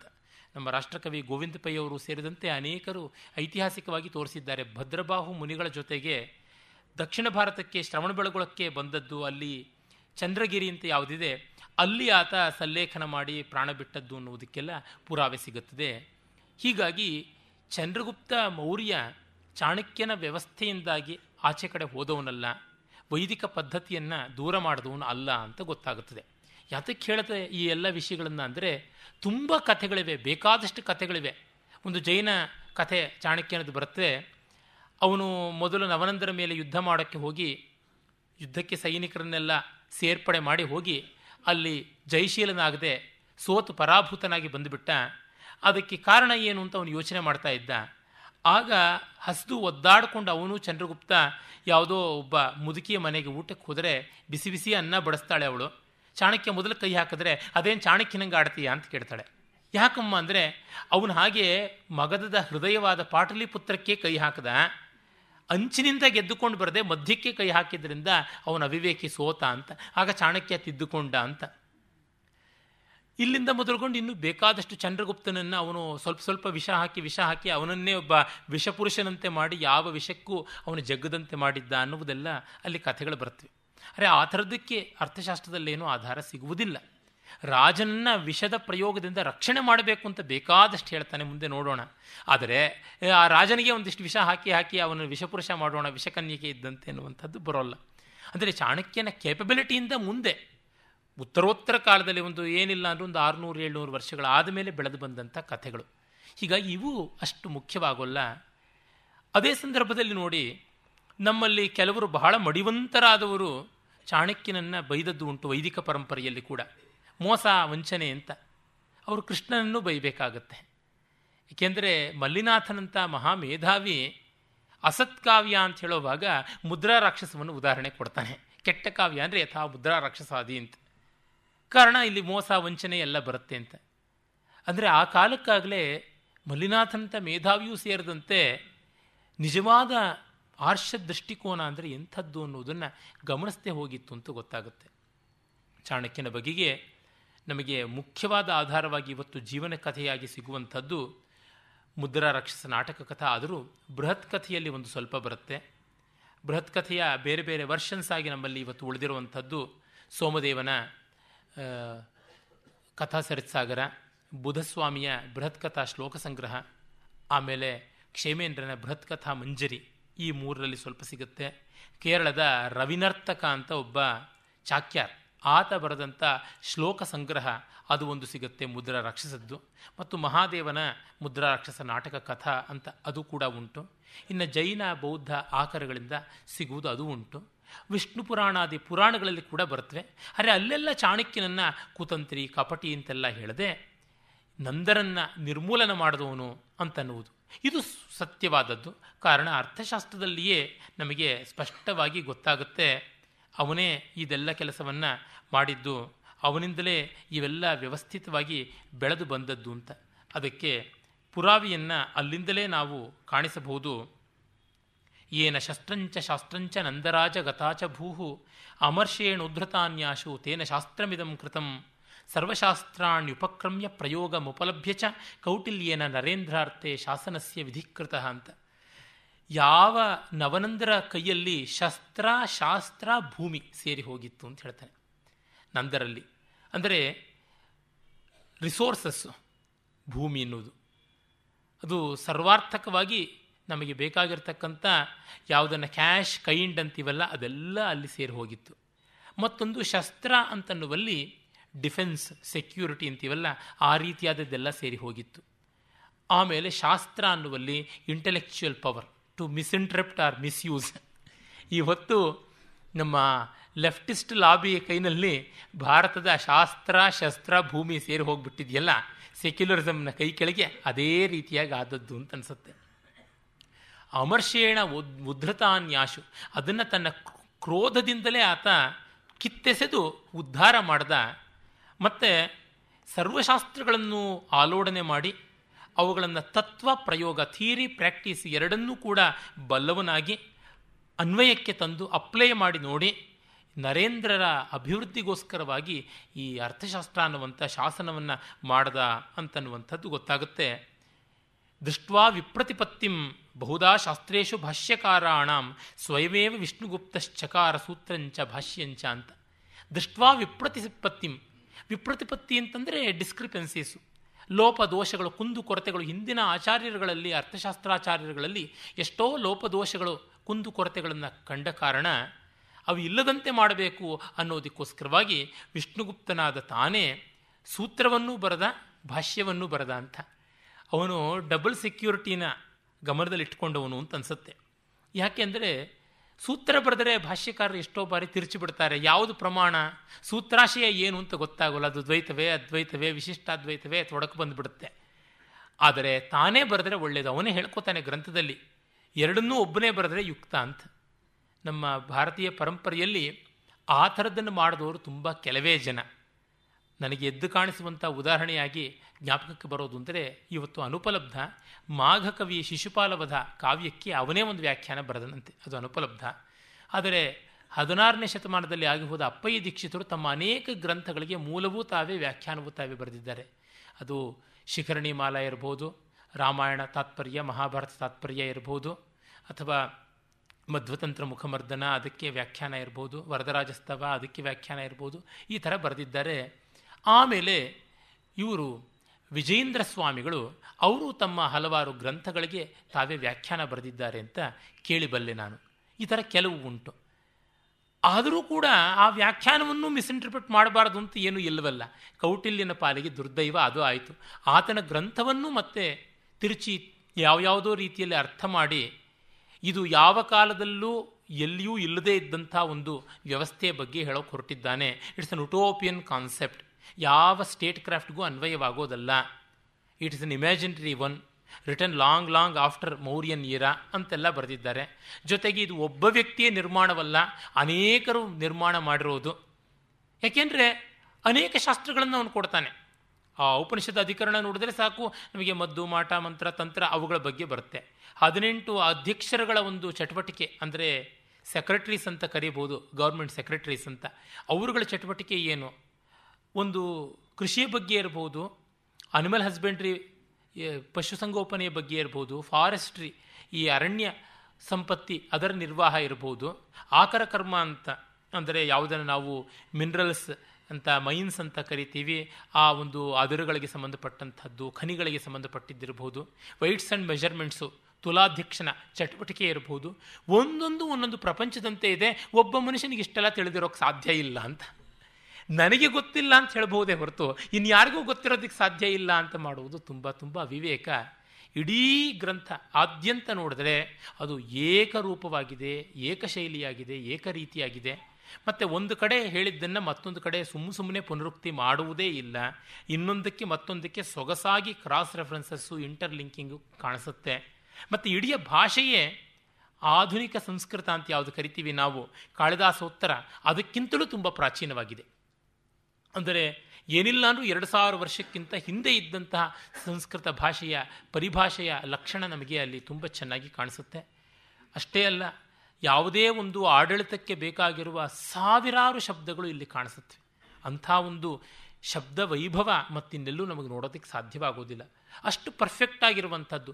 ಈ ಹೊತ್ತು ನಾವು ಇನ್ನೇನೋ ಅರ್ಥದಲ್ಲಿ ಬಳಸ್ತಾ ಇದ್ದೀವಿ, ಅದಕ್ಕೆ ಮತ್ತೊಂದು ಅರ್ಥ ಇದೆ. ಅಲ್ಲಿ ಅಷ್ಟು ಚೆನ್ನಾಗಿ ಬಳಕೆ ಆಗುವಂಥ ಶಬ್ದ ಈ ಚಾಲತಿಯಲ್ಲಿ ಏನೇ ಇಲ್ಲ ಅಂತ. ಉದಾಹರಣೆಗೆ ಈ ಕುಪ್ಯ ಅಂತಂದರೆ ಒಂದು ರೀತಿಯ ಟ್ರೆಜರಿ ಖಜಾನೆ ಬೊಕ್ಕಸ ಅನ್ನುವ ಅರ್ಥದಲ್ಲಿ ಬಳಸ್ತಾನೆ. ಮತ್ತು ಕೋಷ್ಠಾಗಾರ ಅಂತಂತಾನೆ. ಅದು ಈ ಹೊತ್ತಿನ ಎ ಆಫೀಸ್ ಅಂತ ಕರೀಬಹುದು, ಆ ರೀತಿಯಾದ ಅರ್ಥದ್ದು ಬರುತ್ತೆ. ಅದು ಹೇಗೆ ನಮಗೆ ಗೊತ್ತಾಗೋದೇ ಕಷ್ಟ ಇವೆಲ್ಲ ಏನು ವ್ಯಾಖ್ಯಾನಗಳಿಟ್ಕೊಂಡ್ರೂ ಬಗೆಹರಿಯುವಂಥದ್ದಲ್ಲ. ಆದರೆ ನಿಸ್ಸಂದಿಗ್ಧವಾಗಿ ಅವುಗಳಿಗೆಲ್ಲವೂ ಅರ್ಥ ಮಾಡುವಂಥ ಒಂದು ಪರಂಪರೆ ಪುಣ್ಯವಶಾತ್ ನಮ್ಮ ಭಾರತದಲ್ಲಿ ಉಳಿದದ್ರಿಂದ ಈ ಮಟ್ಟಕ್ಕೆ ಕೌಟಿಲ್ಯ ಅರ್ಥವಾಗಿದ್ದಾನೆ. ಇನ್ನು ಆತನ ಅಥೆಂಟಿಕ್ ಅಂತ ಹೇಳಬಹುದಾದ ಆಧಾರಗಳ ಮೇಲೆ ವ್ಯಕ್ತಿತ್ವವನ್ನು ರೂಪಿಸೋದಿದ್ದರೆ ದ್ರಾಮಿಲ ಅಂತ ದ್ರವಿಡ ದೇಶದವನು ಅಲ್ಲ ಅವನು ಅಂತ ಅನ್ನೋದು ತೀರ್ಮಾನವಾಗಿದೆ. ಅವನು ಔತ್ತರಾಹ ಅಂತ. ತಕ್ಷಶಿಲೆಯವನು ಅಂತ ಹೇಳ್ತಾರೆ. ಅರೆ ಮಗಧ ದೇಶದವನು ಅಂತ ಹೇಳೋದು ಬಹಳ ಯುಕ್ತವಾದದ್ದು. ತುಂಬ ಜನ, ನಾನೇ ನೋಡಿದಂತೆ ಸುಮಾರು ಒಂದು ಹದಿನೆಂಟು ಜನ ವಿದ್ವಾಂಸರು ಅರ್ಥಶಾಸ್ತ್ರವನ್ನು ಚೆನ್ನಾಗಿ ಅಭ್ಯಾಸ ಮಾಡಿದವರು ಆತ ಮಗಧದವನೇ ಇರಬೇಕು ಅಂತ ತೀರ್ಮಾನಕ್ಕೆ ಬರ್ತಾರೆ. ಅವನು ನವನಂದರ ದುರಾಧಿಕಾರವನ್ನು ಅಲ್ಲಿ ಕಂಡೇನೆ ಬೇಸತ್ತು ಮಾಡಿರಬೇಕು. ತಕ್ಷಶಿಲೆಯಲ್ಲಿ ಅವನು ಅಧ್ಯಾಪನ ಮಾಡ್ತಾ ಇದ್ದ ಅಂತಲೂ ಹೇಳ್ತಾರೆ. ತಕ್ಷಶಿಲೆ ಲೋಕವಿಖ್ಯಾತವಾದದ್ದಲ್ವ? ಚಾಣಕ್ಯ, ಸುಶ್ರುತ ಮೊದಲಾದಂಥವರೆಲ್ಲ ಅಲ್ಲಿಂದ ಬಂದಂಥವರು. ಚಾಣಕ್ಯನು ಪಾಣಿನಿ ಮಹರ್ಷಿ ಕೂಡ ಅಲ್ಲಿಂದ ಬಂದಂಥವನು. ಶಲಾತುರ ಅಂತ ಹತ್ತಿರದ ಹಳ್ಳಿ ಅಲ್ಲಿಂದ ಬಂದವನು. ಶಾಲಾತುರಿಯ ಅಂತಲೇ ಆತನ ಹೆಸರು ತಾನೆ. ಈತ ನಮಗೆ ರಿಲೇಬಲ್ ಅನ್ನುವಂತಹ ಒಂದು ಎವಿಡೆನ್ಸಸ್ಸನ್ನು ನೋಡೋದಿದ್ದರೆ ಶಿವಗುಪ್ತ ಅಂತ ಒಬ್ಬ ಆತನ ಮಗ ಅಂತ ಗೊತ್ತಾಗುತ್ತೆ. ಜೈನ ಗ್ರಂಥಗಳು ಚಣ ಅಥವಾ ಚಣಕ ಮತ್ತು ಚಣಿ ಅನ್ನೋರು ತಂದೆ ತಾಯಿಗಳು ಅಂತ ಹೇಳ್ತಾರೆ. ಅದು ಅಲ್ಲ ಅಂತ ನಮಗೆ ಮತ್ತೊಂದು ಆಧಾರ ಸಿಗುತ್ತೆ. ಏನಂದರೆ ಗಯಾ ಮತ್ತು ಪಾಟಲಿಪುತ್ರ ಇವೆರಡರ ನಡುವಣ ಸ್ಥಳ ಆ ಇಡೀ ಪ್ರಾಂತವನ್ನು ಚಣಾಕ್ ಚಣಕ ಅಂತ ಈಗಲೂ ಕರೀತಾರೆ. ಮತ್ತು ಅಲ್ಲಿ ಈಗಲೂ ಈ ಚಣಕ ಧಾನ್ಯ ಅಂತಂದರೆ ಯಾವುದು ಕಡಲೆ, ಅದನ್ನು ಬೆಳೆಯೋದಾಗುತ್ತೆ. ಕಡಲೆ ಹೊರಗಿಂದ ಬಂದಂಥದ್ದು. ಆದರೆ ಮೊದಲಿಂದಲೂ ಚಣ, ಚಣಕ ಅಂತನ್ನುವಂಥದ್ದು ಈ ದ್ವಿದಳ ಧಾನ್ಯ ವಿಶೇಷಕ್ಕೆ ಹೇಳ್ತಾ ಇದ್ದದ್ದು ಕಾಣಿಸುತ್ತೆ. ಆ ಜಾಗ ಅಲ್ಲಿ, ಆ ಪ್ರಾಂತದಲ್ಲಿ ಒಂದು ಹಲವು ಗ್ರಾಮಗಳಲ್ಲಿ ಈಗಲೂ ಕೂಡ ಬ್ರಾಹ್ಮಣರು ಕುಟಲ ಅಥವಾ ಕುಡಲ ಗೋತ್ರದವರು ಇದ್ದಾರೆ. ನಾನು ಕೂಡ ನೋಡಿ ಬಲ್ಲವನಾಗಿದ್ದೀನಿ. ಅಲ್ಲಿ ಕುಟಲ ಗೋತ್ರ ಅಥವಾ ಕುಡಲ ಗೋತ್ರದ ಬ್ರಾಹ್ಮಣರು ಕಾಣಿಸ್ತಾರೆ. ಹಾಗಾಗಿ ಅವನು ಕುಟಲ ಅಥವಾ ಕುಟಿಲ ಕುಡಲ ಗೋತ್ರದವನಾಗಿ ಕೌಟಿಲ್ಯ ಮತ್ತು ಚಾಣಕ ಪ್ರದೇಶದವನಾಗಿ ಚಾಣಕ್ಯ, ಜನ್ಮನಾಮದಿಂದ ವಿಷ್ಣುಗುಪ್ತ ಅಂತ. ಗುಪ್ತ ಅನ್ನುವ ಹೆಸರು ಹೇಗೆ? ಅದಕ್ಕೆ ಈ ಕಾಲದಲ್ಲಿ ಮಾತ್ರ ವರ್ಣಗಳಿಗೆ ತಕ್ಕಂತೆ ಉಪನಾಮಗಳನ್ನು ಇಟ್ಟುಕೊಳ್ಳುವುದು ಒಂದು ಪ್ರಸಿದ್ಧಿ ಬಂತು. ಮನುಸ್ಮೃತಿಯಲ್ಲಿ ಉಲ್ಲೇಖ ಬರುತ್ತಾದಾದರೂ ಅದನ್ನು ಸಾರ್ವತ್ರಿಕವಾಗಿ ಎಲ್ಲರೂ ಮಾಡ್ತಾ ಇದ್ದಿರಲಿಲ್ಲ. ಬ್ರಾಹ್ಮಣನಿಗೆ ಶರ್ಮ, ಕ್ಷತ್ರಿಯನಿಗೆ ವರ್ಮ ವೈಶ್ಯನಿಗೆ ಗುಪ್ತ ಅಂತ ಅನ್ನುವಂಥದ್ದು ಕಾಶ್ಮೀರದ ಅಭಿನವ ಗುಪ್ತ ಇರಬಹುದು. ಮತ್ತು ಶೋಭಾಕರ ಗುಪ್ತ ಇರಬಹುದು, ಪರಿಮಳ ಗುಪ್ತ ಇರಬಹುದು, ಪದ್ಮಗುಪ್ತ ಇರಬಹುದು, ಇವರೆಲ್ಲರೂ ಕೂಡ ಬ್ರಾಹ್ಮಣ ವರ್ಗಕ್ಕೆ ಸೇರಿದವರಾಗಿದ್ದರು ಹಾಗಾಗಿ ಅದೇನು ದೊಡ್ಡ ಸಮಸ್ಯೆ ಇಲ್ಲ. ವಿಷ್ಣುನ ರಕ್ಷಿತ ವಿಷ್ಣುವಿನಿಂದ ಕಾಪಾಡಲ್ಪಟ್ಟವನು ಗೋಪಿತ ವಿಷ್ಣುವಿನಿಂದ ಸಂರಕ್ಷಿತನಾದವನಾದ ಕಾರಣ ವಿಷ್ಣುಗುಪ್ತ ಅನ್ನುವಂಥ ಹೆಸರು ಅದು ಇರೋದಕ್ಕೆ ಶಕ್ಯ ಅಂತ ಅನಿಸುತ್ತೆ. ಆತನ ವ್ಯಕ್ತಿತ್ವ ಏನು ಅಂತ ಕಾಮಂದಕ ಬರೀತಾನೆ. ಆ ಕಾಮಂದಕ ತಾನು ಚಾಣಕ್ಯನ ಶಿಷ್ಯ ಅಂತ ಹೇಳ್ಕೊತಾನೆ. ಆದರೆ ಅದು ಅಲ್ಲ. ಕಾರಣ ಅವನಿಗೂ ಈತನಿಗೂ ಹಲವು ಶತಾಬ್ದಿಗಳ ಅಂತರ ಉಂಟು. ಆದರೆ ಆ ಪರಂಪರೆಯಿಂದ ಬಂದವನಾಗಿರಬೇಕು. ಅರ್ಥಶಾಸ್ತ್ರ ಪರಂಪರೆಯ ವಿದ್ಯಾವಂಶದ ಶಿಷ್ಯ ಅವನು ಅಂತ ಅನ್ನಬಹುದು ವಂಶೇ ವಿಶಾಲ ವಂಶಾನಾಂ ಋಷೀಣಾಮಿವ ಭೂಯಸಾಂ ಅಪ್ರತಿಗ್ರಾಹಕಾಣಾಂ ಯೋ ಬಭೂವ ಭುವಿ ವಿಶ್ರುತಃ ಜಾತವೇದ ಇವಾರ್ಚಿಷ್ಮಾನ್ ವೇದಾನಾಂ. ವೇದಾನ್ ವೇದವಿದಾಂಬರ ಯೋಧೀತವಾನ್ ಸುಚತುರ ಚತುರೋಪ್ಯೇಕವೇದವತ್ ಯಸ್ಯಾಭಿಚಾರ ವಜ್ರೇಣ ವಜ್ರಜ್ವಲನ ಸೇ ತೇಜಸ ಪಪಾತ ಮೂಲತಃ ಶ್ರೀಮಾನ್ ಸುಪರ್ವಾನಂದಪರ್ವತಃ ಏಕಾಕಿ ಮಂತ್ರಶಕ್ತ್ಯಾಯ ಶಕ್ತ್ಯಾ ಶಕ್ತಿಧರೋಪಮಃ ಆಜಹಾರ ನೃಚಂದ್ರಾಯ ಚಂದ್ರಗುಪ್ತಾಯ ಮೇದಿನೀಂ ಅಂತ ಅವನು ಹೇಳ್ತಾನೆ. ಋಷಿಗಳಂಥ ವಂಶದಲ್ಲಿ ಹುಟ್ಟಿ ಬಂದವನು ಮತ್ತು ಅಪ್ರತಿಗ್ರಾಹಕರು ಅಂತ ಯಾವುದನ್ನೂ ದಾನವಾಗಿ ಸ್ವೀಕರಿಸದೇ ಇದ್ದಂಥ ಅಪರಿಗ್ರಹ ವ್ರತಿಗಳು ಅಂತ ಅಲ್ಲಿ ಯೋಗದಲ್ಲಿ ಬರುತ್ತೆ, ಯೋಗಶಾಸ್ತ್ರದಲ್ಲಿ ಕಿಂ ನಾಮ ಮಹಾರತ್ನಂ ಎದೆ ತದ ಅಪ್ರತಿಗ್ರಹಂ ನಾಮ ಅಂತ. ಯಾವುದು ಮಹಾರತ್ನ ಅಂದರೆ ಯಾರಿಂದಲೂ ಏನನ್ನು ಪಡ್ಕೊಳ್ಳದೇ ಇರುವಂಥದ್ದು ಅಂತ. ಆ ಥರ ಅಪರಿಗ್ರಹ ವಂಶದಲ್ಲಿ ಇವನು ಹುಟ್ಟಿದವನು ಅಂತ. ಅದು ನಿಜವೇ ಅನಿಸುತ್ತೆ ನೋಡಿದ್ರೆ. ಯಾಕೆಂದರೆ ಇವನ ವ್ಯಕ್ತಿತ್ವ ಎಂಥ ದೊಡ್ಡದು. ಮುಂದೆ ಆ ಚಂದ್ರಗುಪ್ತನಿಗೆ ಮಹಾಮಂತ್ರಿಯಾಗಿ ಅವನು ವರ್ತಿಸುವಾಗ ತಾನು ಅಲ್ಲಿ ದೊಡ್ಡ ಮಂತ್ರಿಯಾಗಿ ಅರಮನೆಯಂಥ ಭವನದಲ್ಲಿ ಇಲ್ಲದೆ ಒಂದು ಗುಡಿಸಲಿನಲ್ಲಿ ಇದ್ದ. ಒಂದು ರಾತ್ರಿ ಕೌಮುದಿ ಮಹೋತ್ಸವವನ್ನು ನಿಷೇಧ ಮಾಡಿದ್ದಾನೆ ಶರತ್ಕಾಲದಲ್ಲಿ ಬೆಳ್ದಿಂಗಳಿನಲ್ಲಿ ಎಲ್ಲರೂ ವಿಹಾರ ಮಾಡಬೇಕು, ಉಲ್ಲಾಸದಿಂದ ಜಾತ್ರೆ ನಡೆಸಬೇಕು ಅದೊಂದು ಕಾರ್ನಿವಲ್. ಇವನು ಚಾಣಕ್ಯ ನಿಷೇಧ ಮಾಡಿದ್ದಾನೆ. ಚಂದ್ರಗುಪ್ತ ಅದನ್ನು ತಿಳ್ಕೊಳ್ಬೇಕು ಅಂತ ತನ್ನ ಅರಮನೆಯ ಕಂಚುಕಿ ಅವನಿದ್ದಾನೆ ವೃದ್ಧ ವೈಹೀನರಿ ಅಂತ ಅವನ ಮೂಲಕ ಹೇಳಕಳಿಸ್ತಾನೆ ಚಾಣಕ್ಯನ ಕರ್ಕೊಂಡು ಬಾ ಅಂತ. ಆಗ ಅವನು ಕಷ್ಟಪಡ್ತಾನೆ, ಏನು ಮಾಡೋದು? ನಮ್ಮಂಥವರಿಗೆ ಅವೇಳೆಗಳಲ್ಲಿ ಕೂಡ ಸರ್ಕಾರ ಹೇಳದಂತೆ ಕೇಳಬೇಕು, ಗೌರ್ಮೆಂಟ್ ಸರ್ವಿಸ್ನಲ್ಲಿರೋರು ಅಂದರೆ ವಿ ಆರ್ ಬಾಂಡೆಡ್ ಸ್ಲೇವ್ಸ್ ಅಂತ ಅನ್ನುವಂಥ ಬೇಸರ ಪಟ್ಕೊಂಡು ಬರ್ತಾನೆ. ಸ್ತುವಂತಿ ಶ್ರಾಂತಾಸ್ಯ ಶ್ರುತಿಪತಿ ಮದ್ಭೂತೈರಪಿ ಗುಣೈ ಪ್ರವಾಚ ಕಾರ್ಪಣ್ಯಾತ್ ಯದವಿತತ ವಾಚೋಪಿ ಪುರುಷಃ ಪ್ರಭಾವಸ್ತೃಷ್ಣಾಯ ಸಕಲು ಸಕಲಹ. ನಾವು ಅಯೋಗ್ಯರನ್ನು ಕೂಡ ಇಲ್ಲದ ಗುಣಗಳಿಂದ ಇದ್ದರೂ ಅವ್ರನ್ನ ಕೊಂಡಾಡಬೇಕು. ಏನೂ ಗುಣವಿಲ್ಲದಿದ್ದರೂ ಅವ್ರನ್ನ ಗುಣವಂತರು ಅಂತ ಹೇಳಬೇಕು.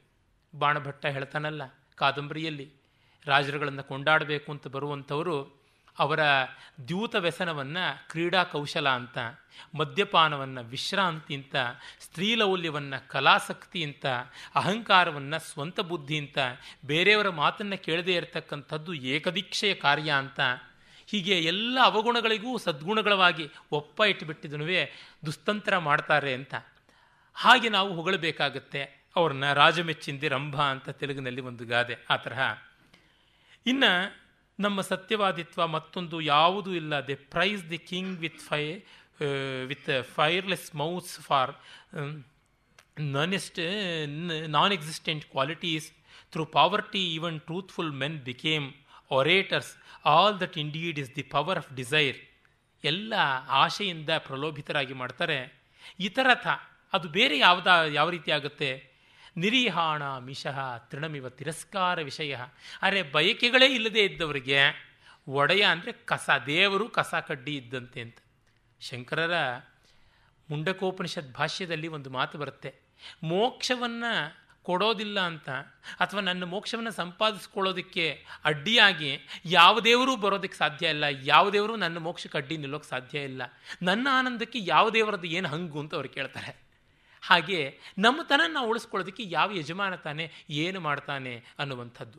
ಈ ಒಂದು ಧೀರತೆ ಚಾಣಕ್ಯನದಿತ್ತು. ಅದಕ್ಕೆ ಅಹೋ ರಾಜಾಧಿರಾಜ ಮಂತ್ರಿಣಃ ವಿಭೂತಿ ಅಹ ಮಹಾರಾಜಾಧಿರಾಜ ಪಟ್, ರಾಜ ಪರಮೇಶ್ವರನ ಮಂತ್ರಿಯ ವಿಭೂತಿ ಶ್ರೀಮಂತಿಕೆ ಏನು? ಉಪಲ ಶಕಲಮೇತದ್ ಭೇದಕಂ ಗೋಮಯಾನಾಂ ವಟುಪಿರುಪಹೃತಾನಾಂ ಬೃಹಿಷಾಂ ಸ್ತೂಪಮೇತತ್ ಶರಣಮಪಿ ಸಮಿದ್ಭಿ ಶುಷ್ಯಮಾಣಾಭಿರಾಭಿ ವಿನಮಿತ ಪಟಲಾಂತಂ ದೃಶ್ಯತೆ ಜೀರ್ಣಕುಡ್ಯಂ ಅಂತ. ಹರಕ್ ಪಂಚೆ ಒಂದಷ್ಟು ಸಮಿತ್ತು ಮತ್ತು ಅಗ್ನಿಯನ್ನು ಉಳಿಸ್ಕೊಳ್ಳೋದಕ್ಕೆ ಅಂತ ಮಾಡಿದ ಸಗಣಿಯ ಮುದ್ದೆ. ಅದನ್ನು ಒಡೆಯೋದಕ್ಕೆ ಒಂದು ಗುಂಡುಕಲ್ಲು. ಆ ಸಮಿತ್ತುಗಳ ದರ್ಭೆಯ ಭಾರದಿಂದ ಬಿದ್ದೋಗೋದಕ್ಕೆ ಸಿದ್ಧವಾದಂಥ ಮೋಟುಗೋಡೆ. ಹಳೆ ಮನೆ ಗುಡಿಸಲು ಇಂಥದ್ದು. ಈ ಕಾರಣದಿಂದಲೇ ಸ್ಥಾನೇ ಕಲು ಮಹಾರಾಜಾಧಿರಾಜೋಪಿ ವೃಷಲಹ ಅಂತ. ಏ ಬಾರೋ, ಹೋಗೋ, ಏನೋ ಅಂತ ಹೇಳ್ಬಿಟ್ಟು ಮಾತಾಡಿಸ್ತಾನೆ. ಇದು ಯಾವ ರೀತಿ ಸಾಧ್ಯವಾಗುತ್ತೆ? ಯಾವ ಆಶೆ ಇಲ್ಲದೆ ಇರೋದ್ರಿಂದ ಅಂತ. ಚಾಣಕ್ಯ ಇಷ್ಟು ನಿಸ್ಪೃಹನಾಗಿದ್ದವನು. ಆ ಸಂದರ್ಭದಲ್ಲಿಯೇ ಚಂದ್ರಗುಪ್ತನ ಜೊತೆಗೆ ವಾದ ಮಾಡ್ತಾನೆ ಅವನು. ಅದೆಲ್ಲ ಬೇಕು ಅಂತ ಮಾಡಿಕೊಂಡ ಕೃತಕ ಕಲಹ. ಆ ಮತ್ತೆ ರಾಕ್ಷಸನಿಗೆ ರಾಂಗ್ ಸಿಗ್ನಲ್ಸ್ ಕಳಿಸ್ಬೇಕು ಅಂತ ಹೇಳ್ಬಿಟ್ಟು. ಆಗ ನವನಂದರನ್ನು ನಾಶ ಮಾಡಿದ್ದು ದೈವವೇ ಹೊರತು ನಿಮ್ಮ ಕೋಪ ಅಲ್ಲ ಅಂತ ಹೇಳ್ತಾನೆ. ದೈವ ಮಿತಿ ಕಾಪುರುಷ ವದಂತಿ ಅಂತ ಹೇಳ್ತಾನೆ. ದೇವರು, ದಿಂಡ್ರು, ವಿಧಿ ಅಂತ ಹೇಳೋದು ಹೇಡಿಗಳಷ್ಟೇ ಅಂತ. ಅದೇ ತರಹ ವಿಕತ್ತನ ಅಂದರೆ ಜಂಬ ಹೊಡ್ಕೊಳ್ಳೋದು ಕೂಡ ಅವಿವೇಕಿಗಳು ಮಾಡ್ತಾರೆ. ನಿಮ್ಮಂಥವರು, ನಮ್ಮಂಥವ್ರು ಮಾಡಬಾರ್ದು ಅಂತ ಚಂದ್ರಗುಪ್ತ ಹೇಳ್ತಾನೆ. ಇಂಥವನು ಕಡೆಯಲ್ಲಿ ನಾಟಕದ ಕೊನೆಗೆ ರಾಕ್ಷಸಾಮತ್ಯ ಬರುವಾಗ ಅವನ ಶಿಷ್ಯರು ಕೊಂಡಾಡ್ತಾ ಇರ್ತಾರೆ. ಯಾರು ಒಂದು ಮಾತಿಗೆ ನವನಂದರನ್ನೇ ಹುಲ್ಲು ಕಡ್ಡಿ ಇದ್ದಂತೆ ಸುಟ್ಟುಬಿಟ್ನೋ, ಸರ್ವಾರ್ಥ ಸಿದ್ಧಿಯಿಂದ ಮೊದಲುಗೊಂಡು ಎಲ್ಲ ಆತಂಕಗಳನ್ನು ನಿವಾರಣೆ ಮಾಡಿದನೋ, ಮತ್ತು ಇಲಿ ಹಿಡಿದಂತೆ ಮಲೈಕೇತುವನ್ನು ಪರ್ವತಕನ ಮಗನನ್ನು ಸೆರೆ ಹಿಡಿದನೋ ಕೌಲೂತ ಚಿತ್ರವರ್ಮ ಮೊದಲಾದ ಬೇರೆ ಬೇರೆ ರಾಜರುಗಳೆಲ್ಲ ಶಲಭಗಳಂತೆ ಸುಟ್ಟು ಸೀದು ಕರಕಾಗಿ ಬಿಟ್ಟರೋ ಅಂಥವನು ಚಾಣಕ್ಯ ಅಂತ. ಇಲ್ಲ ಇಲ್ಲ, ನಂದ ವಿದ್ವೇಷಿಣ ದೈವೇನ ಅಂತ ಹೇಳ್ತಾನೆ. ಹಾಗೆ ಹೇಳಬೇಡ, ನಂದದ್ವೇಷಿಯಾದ ವಿಧಿ ಮಾಡಿದ್ದು ನಾನಲ್ಲ ಅಂತ ಹೇಳಿಬಿಟ್ಟಿದ್ನು ಆಗ ಮತ್ತೆ ರಾಕ್ಷಸನಿಗೆ ಇಂಥ ಮಹಾನುಭಾವನನ್ನು ನಾವು ಹೊಟ್ಟೆ ಕಿಚ್ಚಿನಿಂದ ನಿಂದೆ ಮಾಡ್ತಾ ಇದ್ವಲ್ಲ? ಕಿಮಯಂ ದುರಾತ್ಮಾವ ಮಹಾತ್ಮ ಚಾಣಕ್ಯ ಅಂತ ಹೇಳ್ಬಿಟ್ಟು. ಅಂದರೆ ದೊಡ್ಡ ಕಾರ್ಯಕ್ಕೋಸ್ಕರ ಆಪಾದಿತವಾದಂಥ ರೋಷ ಅವನದು ಹೊರತು ಸ್ವಭಾವ ಸಿದ್ಧವಾದ ರೋಷವಲ್ಲ, ಕೋಪ ಅನ್ನುವಂಥದ್ದು ಅಲ್ಲ ಅಂತ ಗೊತ್ತಾಗುತ್ತೆ. ನಿಜವಾದ ಸಂಯಮಿ, ತಪಸ್ವಿ, ಯಾರಿಂದಲೂ ಏನು ನಿರೀಕ್ಷೆ ಮಾಡಲಿಲ್ಲ. ಮಹಾಮಂತ್ರಿ ಸ್ಥಾನದಲ್ಲಿ ಚಾಣಕ್ಯನನ್ನು ಕೂಡಿಸಿದವನು ಮರುದಿವಸದಿಂದ ಕಾಣಿಸದೆ ರಷ್ಯಾಶ್ರಮದಲ್ಲಿ ಹೋಗಿ ವಾನಪ್ರಸ್ಥನಾಗಿ ಈ ಗ್ರಂಥವನ್ನು ಕೌಟಿಲ್ಯನ ನರೇಂದ್ರ ಅರ್ಥೆ ಶಾಸನಸ್ಯ ವಿಧಿಕೃತ ಅಂತ ಮಾಡಿದನಲ್ಲ. ಆಗ ನಮಗೆ ಗೊತ್ತಾಗುತ್ತೆ, ಜಾತವೇದ ಇವಾರ್ಚಿಷ್ಮಾನ್ ವೇದಾನ್ ವೇದವಿದಾಂಬರಹ ಮೂರು ಅಗ್ನಿಗಳ ಜೊತೆಗೆ ನಾಲ್ಕನೇ ಅಗ್ನಿ ಎಂಬಂತೆ ಹೊಳಿತಾ ಇದ್ದವನು ನಾಲ್ಕು ವೇದಗಳನ್ನು ಸುಚತುರಹ ಚತುರೋಪ್ಯೇಕ ವೇದವತ್ ಆ ಜಾಣ ನಾಲ್ಕು ವೇದಗಳನ್ನು ಒಂದೇ ವೇದ ಅನ್ನುವಂತೆ ಓದಿದಂತೆ. ಇದು ಬಹಳ ಅರ್ಥಪೂರ್ಣವಾಗಿದೆ. ನಮ್ಮಲ್ಲಿ ಇದು ನಮ್ಮ ವೇದ, ಅದು ಬೇರೆಯವರ ವೇದ ಅಂತ ಅಂದುಕೊಂಡು ನಮ್ಮದು ಸ್ಪೆಷಲೈಸೇಷನ್ನು ಆರ್ಟ್ಸ್ ಓದೋರಿಗೆ ಸೈನ್ಸ್ ಕಂಡ್ರೆ ಆಗೋಲ್ಲ ಸೈನ್ಸ್ ಓದೋರಿಗೆ ಕಾಮರ್ಸ್ ಕಂಡ್ರೆ ಆಗೋಲ್ಲ, ಈ ಥರದ್ದಾಗಿರುತ್ತೆ. ಇವನು ಎಲ್ಲವನ್ನ ಏಕಂ ಯಸ್ಮಿನ್ನು ಖಲು ವಿಜ್ಞಾತೆ ಸರ್ವವಿಧಂ ವಿಜ್ಞಾತಂ ಭವತಿ ಅಂತೀವಲ್ಲ ಆ ಥರ.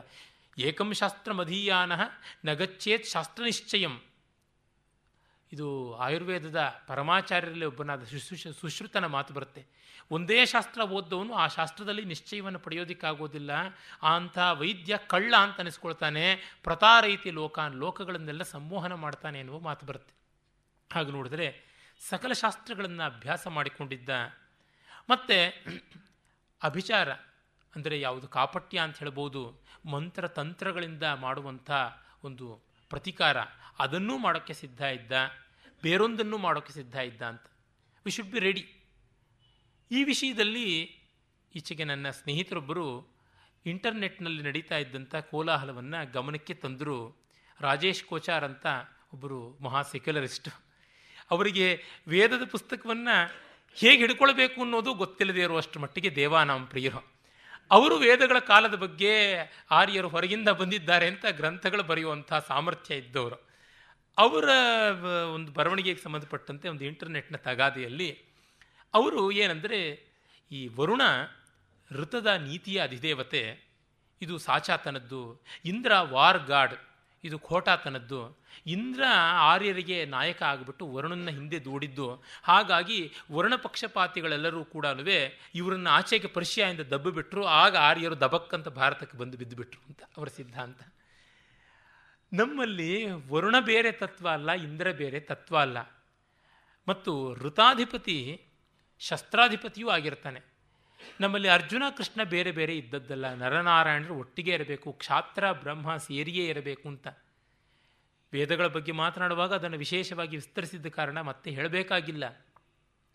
ರಕ್ಷಣೆ ಬೇರೆ, ಬೋಧನೆ ಬೇರೆ ಅಂತ ಅಲ್ಲ ನೀತಿ ನಿಯಮಗಳು ಬೇರೆ, ಆತ್ಮ ಸಂರಕ್ಷಣೆ ಮತ್ತು ವಿರೋಧಿಗಳಾದಂತಹ ಆತತಾಯಿಗಳನ್ನು ಧ್ವಂಸ ಮಾಡುವುದು ಬೇರೆ ಅಂತ ಎಂದೂ ಅಂದುಕೊಂಡಿರಲಿಲ್ಲ. ಡಿಫೆನ್ಸಿವ್, ಅಫೆನ್ಸಿವ್ ಎರಡೂ ಟೆಕ್ನಿಕ್ಸೂ ಎರುಡಿಷನ್ನು, ಎಜುಕೇಷನ್ಗೆ ಅವಿನಾಭಾವವಾಗಿ ಸೇರಿರಬೇಕು ಅನ್ನುವುದು ನಮ್ಮ ಪರಂಪರೆಯಲ್ಲಿ ನಿಸ್ಸಂದಿಗ್ಧವಾಗಿತ್ತು. ಅದು ನಮಗೆ ಎಲ್ಲ ಕಾಲಕ್ಕೂ ಗೊತ್ತಾಗಿದೆ. ಅದಕ್ಕೆ ಲೇಟೆಸ್ಟ್ ಎಕ್ಸಾಂಪಲ್ ಅಂತ ಕೊಡಬೇಕು ಅಂದರೆ ಸುಭಾಷ್ ಚಂದ್ರ ಬೋಸ್ ಅಂತವರು ತಿಲಕರಂಥವರು ಕಾಣಿಸ್ತಾರೆ. ಇನ್ನು ಹಿಂದೆ ಹೋದರೆ ನಮಗೆ ಶಿವಾಜಿ ಇರಬಹುದು ಅದಕ್ಕೂ ಹಿಂದೆ ಹೋದರೆ ವಿದ್ಯಾರಣ್ಯರು, ಅವರ ತಮ್ಮ ಸಾಯಣಾಚಾರ್ಯರು, ಸಾಯಣಾಚಾರ್ಯ ಸಮ, ಆಹವೇಶು ಸಮ, ಹವೇಶು ಚ, ಸಾಯಣಾರ್ಯ ಸಮೋ ನಾಸ್ತಿ, ಆಹವೇಶು ಹವೇಶು ಚ. ಯುದ್ಧದಲ್ಲಾಗಲಿ, ಯಜ್ಞ ಹೋಮಗಳಲ್ಲಾಗಲಿ ಸಾಯಣಾಚಾರ್ಯರಿಗೆ ಸಮಾನ ಇಲ್ಲ ಅಂತ ಹೇಳುವಾಗ ಈ ಬ್ರಾಹ್ಮ ಕ್ಷಾತ್ರ ಎರಡೂ ಕಾಣಿಸುತ್ತೆ. ಎರಡನ್ನೂ ಒಟ್ಟಿಗೆ ಮೈಗೂಡಿಸಿಕೊಂಡಿದ್ದಂಥವರು ಅಣ್ಣ ತಮ್ಮಂದರು. ಲವಕುಶರಾದರೂ ಇನ್ನೇನು? ರಾಮಾಯಣವನ್ನು ಗಾನ ಮಾಡಬೇಕೆ? ವೀಣೆ ತಗೊಂಡು ಎಂಥದ್ದು? ಪಾಠ್ಯೇ ಗೇಯೇ ಚ ಮಧುರಂ ತಂತ್ರೀಲಯ ಸಮನ್ವಿತಂ ಮಾಡಬಲ್ಲರು. ಇನ್ನು ಕೋದಂಡ ಕಾಂಡಗಳನ್ನು ತೆಗೆದುಕೊಂಡು ಧನುಷ್ಟಂಕಾರ ಮಾಡಿಕೊಂಡು ವೀರ ವಿಹಾರವನ್ನು ಮಾಡಿ ತಂದೆಯ ಕಡೆಯ ಸೈನ್ಯವನ್ನು ಗೆಲ್ಲಬಲ್ಲಂಥವರಾಗಿದ್ದರು ಇದು ಕಾಣಿಸುತ್ತೆ. ಶಾಂತಿ, ಕ್ರಾಂತಿ ಎರಡಕ್ಕೂ ಸಿದ್ಧ ಇದ್ದೀವಿ. ಇದಂ ಬ್ರಾಹ್ಮ, ಇದಂ ಶಾ ಕ್ಷಾತ್ರಂ, ಶಾಪಾದಪಿ, ಶರಾದಪಿ. ಈ ಪರಂಪರೆಯಾದ ಕಾರಣ ಇಂದ್ರ ಬೇರೆ, ವರುಣ ಬೇರೆ ಆಗಿಲ್ಲ. ಆ ಇಂದ್ರ ಕ್ಷಾತ್ರ ದೇವತೆ ಅಂತ ಅನಿಸ್ಕೊಂಡವನೇ ಉಪನಿಷತ್ತುಗಳಲ್ಲಿ ಜ್ಞಾನದೇವತೆಯಾಗಿ ಛಾಂದೋಗ್ಯೋಪನಿಷತ್ತಿನಲ್ಲಿ ಬರುತ್ತೆ. ಹೇಗೆ ಅವಸ್ಥಾತ್ತರೆಯ ಒಂದು ಒಂದು ತಿಳ್ಕೊಳ್ಳೋದಕ್ಕೋಸ್ಕರವಾಗಿ ಪ್ರಜಾಪತಿ ಹತ್ರ ವಿರೋಚನ ಇಂದ್ರ ಹೋದಾಗ ವಿರೋಚನನಿಗೆ ಆಗಲಿಲ್ಲ, ಇಂದ್ರನಿಗೆ ಆಯಿತು ಅನ್ನೋದು ಗೊತ್ತಾಗುತ್ತೆ. ಪುರಂದರ ವಿದ್ಯೆ ಅಂತಲೇ ಅದು ಪ್ರಸಿದ್ಧವಾದದ್ದು. ಇರಲಿ. ಹೀಗೆ ಯಾತಕ್ಕೆ ಅಂದರೆ ನಮ್ಮ ಪರಂಪರೆಯನ್ನು ಸರಿಯಾಗಿ ತಿಳ್ಕೊಳ್ಳದೆ ಚಾಣಕ್ಯ ತಂತ್ರ ಮಾಡದ, ಕುತಂತ್ರ ಮಾಡದ, ಮೋಸ ಮಾಡದ ಅಂತ ಅನ್ನುವುದಲ್ಲ. ಅವನು ಅದನ್ನು ಎಲ್ಲಿ ಬಳಕೆ ಮಾಡಬೇಕು ಅನ್ನೋದನ್ನು ತುಂಬ ಚೆನ್ನಾಗಿ ಸುವ್ಯವಸ್ಥಿತವಾಗಿ ತೋರ್ಪಡಿಸಿ ಕೊಟ್ಟಿದ್ದಾನೆ ಮತ್ತು ರುಜುತ್ವ ಎಲ್ಲಿ ಸಾಗುವುದಿಲ್ಲವೋ ಅಲ್ಲಿ. ಸಾಮದಾನಗಳು ಇಲ್ಲ ಅಂದಾಗ ಭೇದ ದಂಡ. ಇವು ಬೇಕೇ ಬೇಕು. ಮತ್ತು ನಮ್ಮ ಶಾಸ್ತ್ರಗಳನ್ನೆಲ್ಲವನ್ನು ನಮ ಶುಕ್ರ ಬೃಹಸ್ಪತಿಭ್ಯಾಮ್ ಅಂತಲೇ ಆರಂಭ ಆಗುವುದು ಅರ್ಥಶಾಸ್ತ್ರ. ಶುಕ್ರ ಮತ್ತು ಬೃಹಸ್ಪತಿ ಇವರಿಬ್ಬರು ಪರಮಾಚಾರ್ಯರು ಈ ಶಾಸ್ತ್ರಕ್ಕೆ ಅಸುರಗುರುವಿಗೂ ನಮಸ್ಕಾರ ಸುರಗುರುವಿಗೂ ನಮಸ್ಕಾರ ಅಂತ ಅಲ್ಲಿಂದ ಆರಂಭ ಮಾಡೋದು. ಮತ್ತು ಚಾಣಕ್ಯ ಸುಮ್ಮ ಸುಮ್ಮನೆ ಯಾವ್ಯಾವುದೋ ತನ್ನದೇ ಆದ ಕಲ್ಪನೆಗಳು ಮಾಡಲಿಲ್ಲ. ಪ್ರಾಚೀನ ಆಚಾರ್ಯರು ವಿಶಾಲಾಕ್ಷ ಇರಬಹುದು ಬಾಹುದಂತಿ ಪುತ್ರ ಇರಬಹುದು ಕೌಣಪ ಇರಬಹುದು ಪರಾಶರ ಇರಬಹುದು ಔಷನಸ ಇರಬಹುದು ಆಂಬಿಯ ಇರಬಹುದು ಇವ್ರನ್ನೆಲ್ಲರನ್ನು ಬಾರ್ಹಸ್ಪತ್ಯರು, ಎಲ್ಲ ಪೂರ್ವಾಚಾರ್ಯಗಳನ್ನು ತೆಗೆದುಕೊಂಡು ಪರಾಮರ್ಶೆ ಮಾಡಿ ತನ್ನ ಅಭಿಪ್ರಾಯ ಬೇರೆ ಅಥವಾ ಅದಕ್ಕೆ ಒಗ್ಗುವಂಥದ್ದು ಅಂತ ತೋರ್ಪಡಿಸಿಕೊಡ್ತಾನೆ. ಮುಂದೆ ನೋಡುವಾಗ ನಮಗೆ ಗೊತ್ತಾಗುತ್ತದೆ. ಆ ಕಾರಣದಿಂದ ಚಾಣಕ್ಯ ಬೇಸ್ಲೆಸ್ ಆಗಿ ಬರೆದವನು ಅಲ್ಲ ಮರ್ಸಿಲೆಸ್ ಆಗಿ ಬರೆದವನಲ್ಲ. ಆದರೆ ಅನ್ಯಾಯವೇ ನಡೀತಾ ಇದ್ದು ಲಕ್ಷಾಂತರ ಜನಕ್ಕೆ ಅದು ತೊಂದರೆಯನ್ನು ಉಂಟು ಮಾಡುವಾಗ ಒಬ್ಬ ನಾಶನ ಆಗಲೇಬೇಕು. ತ್ಯಜೇದೇಕಂ ಕುಲಸ್ಯಾರ್ಥೆ ಜಹಿಶತ್ರು ಧಾರ್ಮಿಕಾನ್. ಈ ಒಂದು ಭಗವದ್ಗೀತೋಪದೇಶಕ್ಕೆ ತುಂಬ ಸರಿಯಾಗಿದೆ. ಎಷ್ಟೋ ಬಾರಿ ನಾನು ಹೇಳಿದ ಮಾತೆ ಮತ್ತೆ ಪುನರುಚ್ಚರಿಸೋದಾದರೆ, ಕೃಷ್ಣ ಚಾಣಕ್ಯ ವಿದ್ಯಾರಣ್ಯ, ಇದು ನಮ್ಮ ಪ್ರಸ್ಥಾನತ್ರಯ ಜಗತ್ತಿಗೆ ಮಂಗಳಕಾರಿಯಾದದ್ದು. ಆ ದಾರಿಯಲ್ಲಿ ಮಧ್ಯಮಣಿಯಾಗಿ ನಿಂತಂಥವನು ಭಗವಾನ್ ಕೌಟಿಲ್ಯ. ಕೃಷ್ಣ ರಾಜನೀತಿ ಶಾಸ್ತ್ರ ಬರೆಯಲಿಲ್ಲ. ಕೌಟಿಲ್ಯ ಮೋಕ್ಷನೀತಿ ಶಾಸ್ತ್ರವನ್ನು ಬರೆಯಲಿಲ್ಲ. ಆದರೆ ಈ ಎರಡೂ ಕೂಡ ಒಂದರಿಂದ ಇನ್ನೊಂದು ಬೇರೆ ಬೇರೆ ಆದದ್ದು ಅಲ್ಲ. ಹಿರಿಯಣ್ಣನವರ ಮಾತು ಇಲ್ಲಿ ನಿಜವಾಗಿ ಉಪಾದೇಯವಾಗುತ್ತದೆ. ಒಬ್ಬ ವೀರ ಯೋಧನಿಗೆ, ರಾಜ್ಞಿಕ ವ್ಯವಸ್ಥೆಯಲ್ಲಿ ಇದ್ದವನಿಗೆ ಗೊತ್ತಾಗುವಂತೆ ಪರಮಾರ್ಥ ಸುಮ್ಮನೆ ಆರ್ಮ್ ಚೇರ್ ಫಿಲಾಸಫರ್ಸ್ಗೆ ಮೂರತ್ತು ಶಂಖ, ಜಾಗಟೆ, ಗಂಟೆ ಹಿಡ್ಕೊಂಡು ಪೂಜೆ ಮಾಡೋರಿಗೆ ಸಿಗುವಂಥದ್ದಲ್ಲ. ಕಾರಣ ಸೈನಿಕನಾದವನು ತಾನು ಸೋತು ತನ್ನ ಪಕ್ಷ ಗೆಲ್ಲಬಹುದು, ತಾನು ಬದುಕಿ ತನ್ನ ಪಕ್ಷ ಸೋಲಬಹುದು, ಆದರೂ ಯುದ್ಧ ಮಾಡಬೇಕು ಅಂದರೆ ತಾನು ಕರ್ತೃ ಮಾತ್ರವೇ ಹೊರತು ಭೋಕ್ತೃ ಅಲ್ಲ. He may not be enjoying the fruits of his deeds but every moment of his deeds are accountable are very very precious very important ಹೀಗೆ ಕಂಡಾಗ ಕರ್ಮಫಲ ತ್ಯಾಗಪೂರ್ವಕವಾದ ಕರ್ಮ ಅನ್ನೋದು ಅಲ್ಲಿ ಗೊತ್ತಾಗುತ್ತೆ. ಆ ಕಾರಣದಿಂದಲೇ ಭಗವದ್ಗೀತೆ ಯುದ್ಧದಲ್ಲಿ ಉಪದಿಷ್ಟವಾದದ್ದು ಯುದ್ಧರಂಗಕ್ಕೆ ಅಂಥ ಪ್ರಾಶಸ್ತ್ಯ ಇದೆ ಅಂತ. ನಮ್ಮಲ್ಲಿ ಯುದ್ಧಕ್ಕೂ ಕಲೆಗೂ, ಯುದ್ಧಕ್ಕೂ ಜೀವನ ಕಲೆಗೂ, ಯುದ್ಧಕ್ಕೂ ಮೋಕ್ಷ ಕಲೆಗೂ ಒಳ್ಳೆಯ ಸಾಮಾನಾಧಿಕರಣ್ಯ ಹಾಕಿ ಕೊಟ್ಟಿರೋದುಂಟು. ಅಲ್ಲಿ ನೋಡಿದ್ರೂ ಕೂಡ ಗೊತ್ತಾಗುತ್ತೆ. ನಮ್ಮ ಎಷ್ಟೋ ಜನ ರಾಜರುಗಳು, ಜ್ಞಾನಿಗಳು ಆಗಿ ಋಷಿಗಳಿಗೆ ಉಪದೇಶ ಮಾಡಿದ್ದು, ಆತ ಪ್ರಮಾಣ ಜೈವಲಿ ಇರಬಹುದು ಅಥವಾ ಜಾನಶ್ರುತಿ ಇರಬಹುದು ಅಥವಾ ನಮ್ಮ ಜನಕ ಮಹಾರಾಜ ಇರಬಹುದು. ಅಥವಾ ಅಜಾತಶತ್ರು ಇರಬಹುದು ಅಥವಾ ಅಶ್ವಪತಿ ಕೇಕಯ್ಯ ಇರಬಹುದು ಇವರೆಲ್ಲರೂ ಕೂಡ ಕ್ಷತ್ರಿಯರಾಗಿದ್ದರೂ ರಾಜರ್ಷಿಗಳಾಗಿ ಜ್ಞಾನ ಕರ್ಮಗಳನ್ನು ಎರಡನ್ನೂ ಕೂಡ ಚೆನ್ನಾಗಿ ಬಲ್ಲಂಥವರಾಗಿದ್ದರು ಅಂತ ಗೊತ್ತಾಗುವುದರಿಂದ ಕೌಟಿಲ್ಯ ಕೂಡ ಹಾಗೇನೆ ಬ್ರಾಹ್ಮ ಕ್ಷತ್ರ ಸಮಾಹಾರವಾಗಿ ಇನ್ನೊಬ್ಬ ಪರಶುರಾಮನು ಎಂಬಂತೆ ವಿರಾಜಮಾನನಾಗಿದ್ದ ಅಂತ ಗೊತ್ತಾಗುತ್ತದೆ. ಆ ಕಾರಣದಿಂದ ಯಾವ ರೀತಿಯಲ್ಲಿಯೂ ಆ ಪಾತ್ರದ ಇಂಟೆಗ್ರಿಟಿಯನ್ನು ನಾವು ಪ್ರಶ್ನೆ ಮಾಡಬೇಕಾಗಿಲ್ಲ. ನಿಸ್ವಾರ್ಥಿಯಾದ ಧೀಮಂತ ಲೋಕಹಿತ ದೃಷ್ಟಿಯಿಂದ ಮಾಡಿದ್ದೆಲ್ಲ ಸರಿ. ಅದನ್ನು ನಾವು ಒಪ್ಕೊಳ್ಬೇಕು. ನಿಸ್ವಾರ್ಥಿಯಾದ ಧೀಮಂತ ಲೋಕಹಿತ ದೃಷ್ಟಿಯಿಂದ ಇದು ಮೂರು ಅಬ್ಜೆಕ್ಟಿವ್ಸನ್ನು ಗಮನದಲ್ಲಿ ಇಟ್ಕೊಳ್ಬೇಕು. ಆಗ ಮಾಡಿದ್ದೆಲ್ಲ ಸರಿಯಾಗುತ್ತೆ. ಆ ಕಾರಣವೇ ಜ್ಞಾನಿನಾ ಚರಿತುಂ ಶಕ್ಯಂ ಸಮ್ಯಕ್ ರಾಜ್ಯಾದಿ ಲೌಕಿಕಂ ಅಂತ ವಿದ್ಯಾರಣ್ಯರು ಹೇಳಿದ ಮಾತು ಕೌಟಿಲ್ಯನಿಗೆ ಅನ್ವಯವಾಗುವಂತೆ ತುಂಬ ಜನಕ್ಕೆ ಅನ್ವಯವಾಗುವಂಥದ್ದಲ್ಲ. ಪುಣ್ಯವಶಾತ್ ನಮ್ಮ ದೇಶದಲ್ಲಿ ಒಬ್ಬ ಭೋಜರಾಜ ಒಬ್ಬ ಕೃಷ್ಣದೇವರಾಯ, ಒಬ್ಬ ಶಿವಾಜಿ, ಒಬ್ಬ ಅಮೋಘವರ್ಷ ನೃಪತುಂಗ ಇಂತಹ ಹಲವರು ಈ ಬ್ರಾಹ್ಮಕ್ಷತ್ರ ಸಮಾಹಾರ ರೂಪಿಗಳಾಗಿದ್ದದ್ದು ಕಾಣಸಿಗುತ್ತದೆ. ಇರಲಿ, ಅರ್ಥಶಾಸ್ತ್ರವನ್ನು ನಾವು ಇನ್ನು ನೇರವಾಗಿ ಗಮನಿಸುವುದಾದರೆ, ಇಂಥ ಒಂದು ಗ್ರಂಥವನ್ನು ಕೌಟಿಲ್ಯ ಬರೆದದ್ದ ಅಂತ ನಮ್ಮ ಪರಂಪರೆಯಲ್ಲಿ ತುಂಬ ತುಂಬ ಕಾಲಗಳಿಂದಲೂ ಕೂಡ ಪುರಾವೆಗಳು ಇವೆ. ಅಂದರೆ ಬೇಕಾದಷ್ಟು ಗ್ರಂಥಗಳಲ್ಲಿ ಕವಿಗಳು, ಲೇಖಕರು, ವಿದ್ವಾಂಸರು ಉಲ್ಲೇಖ ಮಾಡ್ತಾ ಇದ್ರು. ಕೌಟಿಲ್ಯ ಅರ್ಥಶಾಸ್ತ್ರ ಬರೆದಿದ್ದ ಕೌಟಿಲೀಯ ಅಂತ. ಕೆಲವರು ಹೇಳ್ತಾರೆ, ಅದು ಕೌಟಲ್ಯ ಇರಬೇಕು ಅಂತ. ಶ್ಯಾಮಶಾಸ್ತ್ರಿಗಳೆಲ್ಲ ಅವನು ಕುಟಿಲ ಅಂತ ಅದಕ್ಕೆ ಕೌಟಿಲ್ಯ ಬಂತು ಅಂತ. ಎರಡೂ ರೂಪಗಳು ಇವೆ. ಹಾಗಾಗಿ ಎರಡನ್ನೂ ಇಟ್ಕೊಳ್ಬಹುದು. ಆ ಬಗೆಗೆ ನಮ್ಮ ಗಣಪತಿ ಮುನಿ, ಗಣಪತಿ ಶಾಸ್ತ್ರಿಗಳು ಅಂತ ಯಾರು ಟ್ರಾವೆಂಕೂರ್ನಲ್ಲಿದ್ದರು ಅವರು ಚೆನ್ನಾಗಿ ಬರೆದಿದ್ದಾರೆ. ಆ ವಿಷಯಗಳಿಗೆ ಮುಂದೆ ಬರೋಣ ನಾವು. ಅರೆ ಗ್ರಂಥ ನಮಗೆ ಸಿಗ್ತಾ ಇರಲಿಲ್ಲ. ಕಾಳಿದಾಸ ಉಲ್ಲೇಖ ಮಾಡ್ತಾನೆ. ದಂಡಿ ಉಲ್ಲೇಖ ಮಾಡ್ತಾನೆ, ಬಾಣ ಉಲ್ಲೇಖ ಮಾಡ್ತಾನೆ. ಅಂದರೆ ಇನ್ನು ಎಷ್ಟು ಜನ ಕವಿಗಳು ವಿದ್ವಾಂಸರು ಉಲ್ಲೇಖ ಮಾಡ್ತಾ ಬಂದಿದ್ದಾರೆ ಅಂತ ಗೊತ್ತಾಗುತ್ತೆ.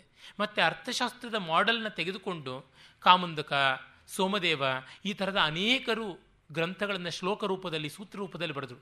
ಸೋಮದೇವ ಸೂರಿ ಕರ್ನಾಟಕದವನು, ನಮ್ಮ ಅಮೋಘ ವರ್ಷ ನೃಪತುಂಗನ ಕಾಲದಲ್ಲಿದ್ದವನು.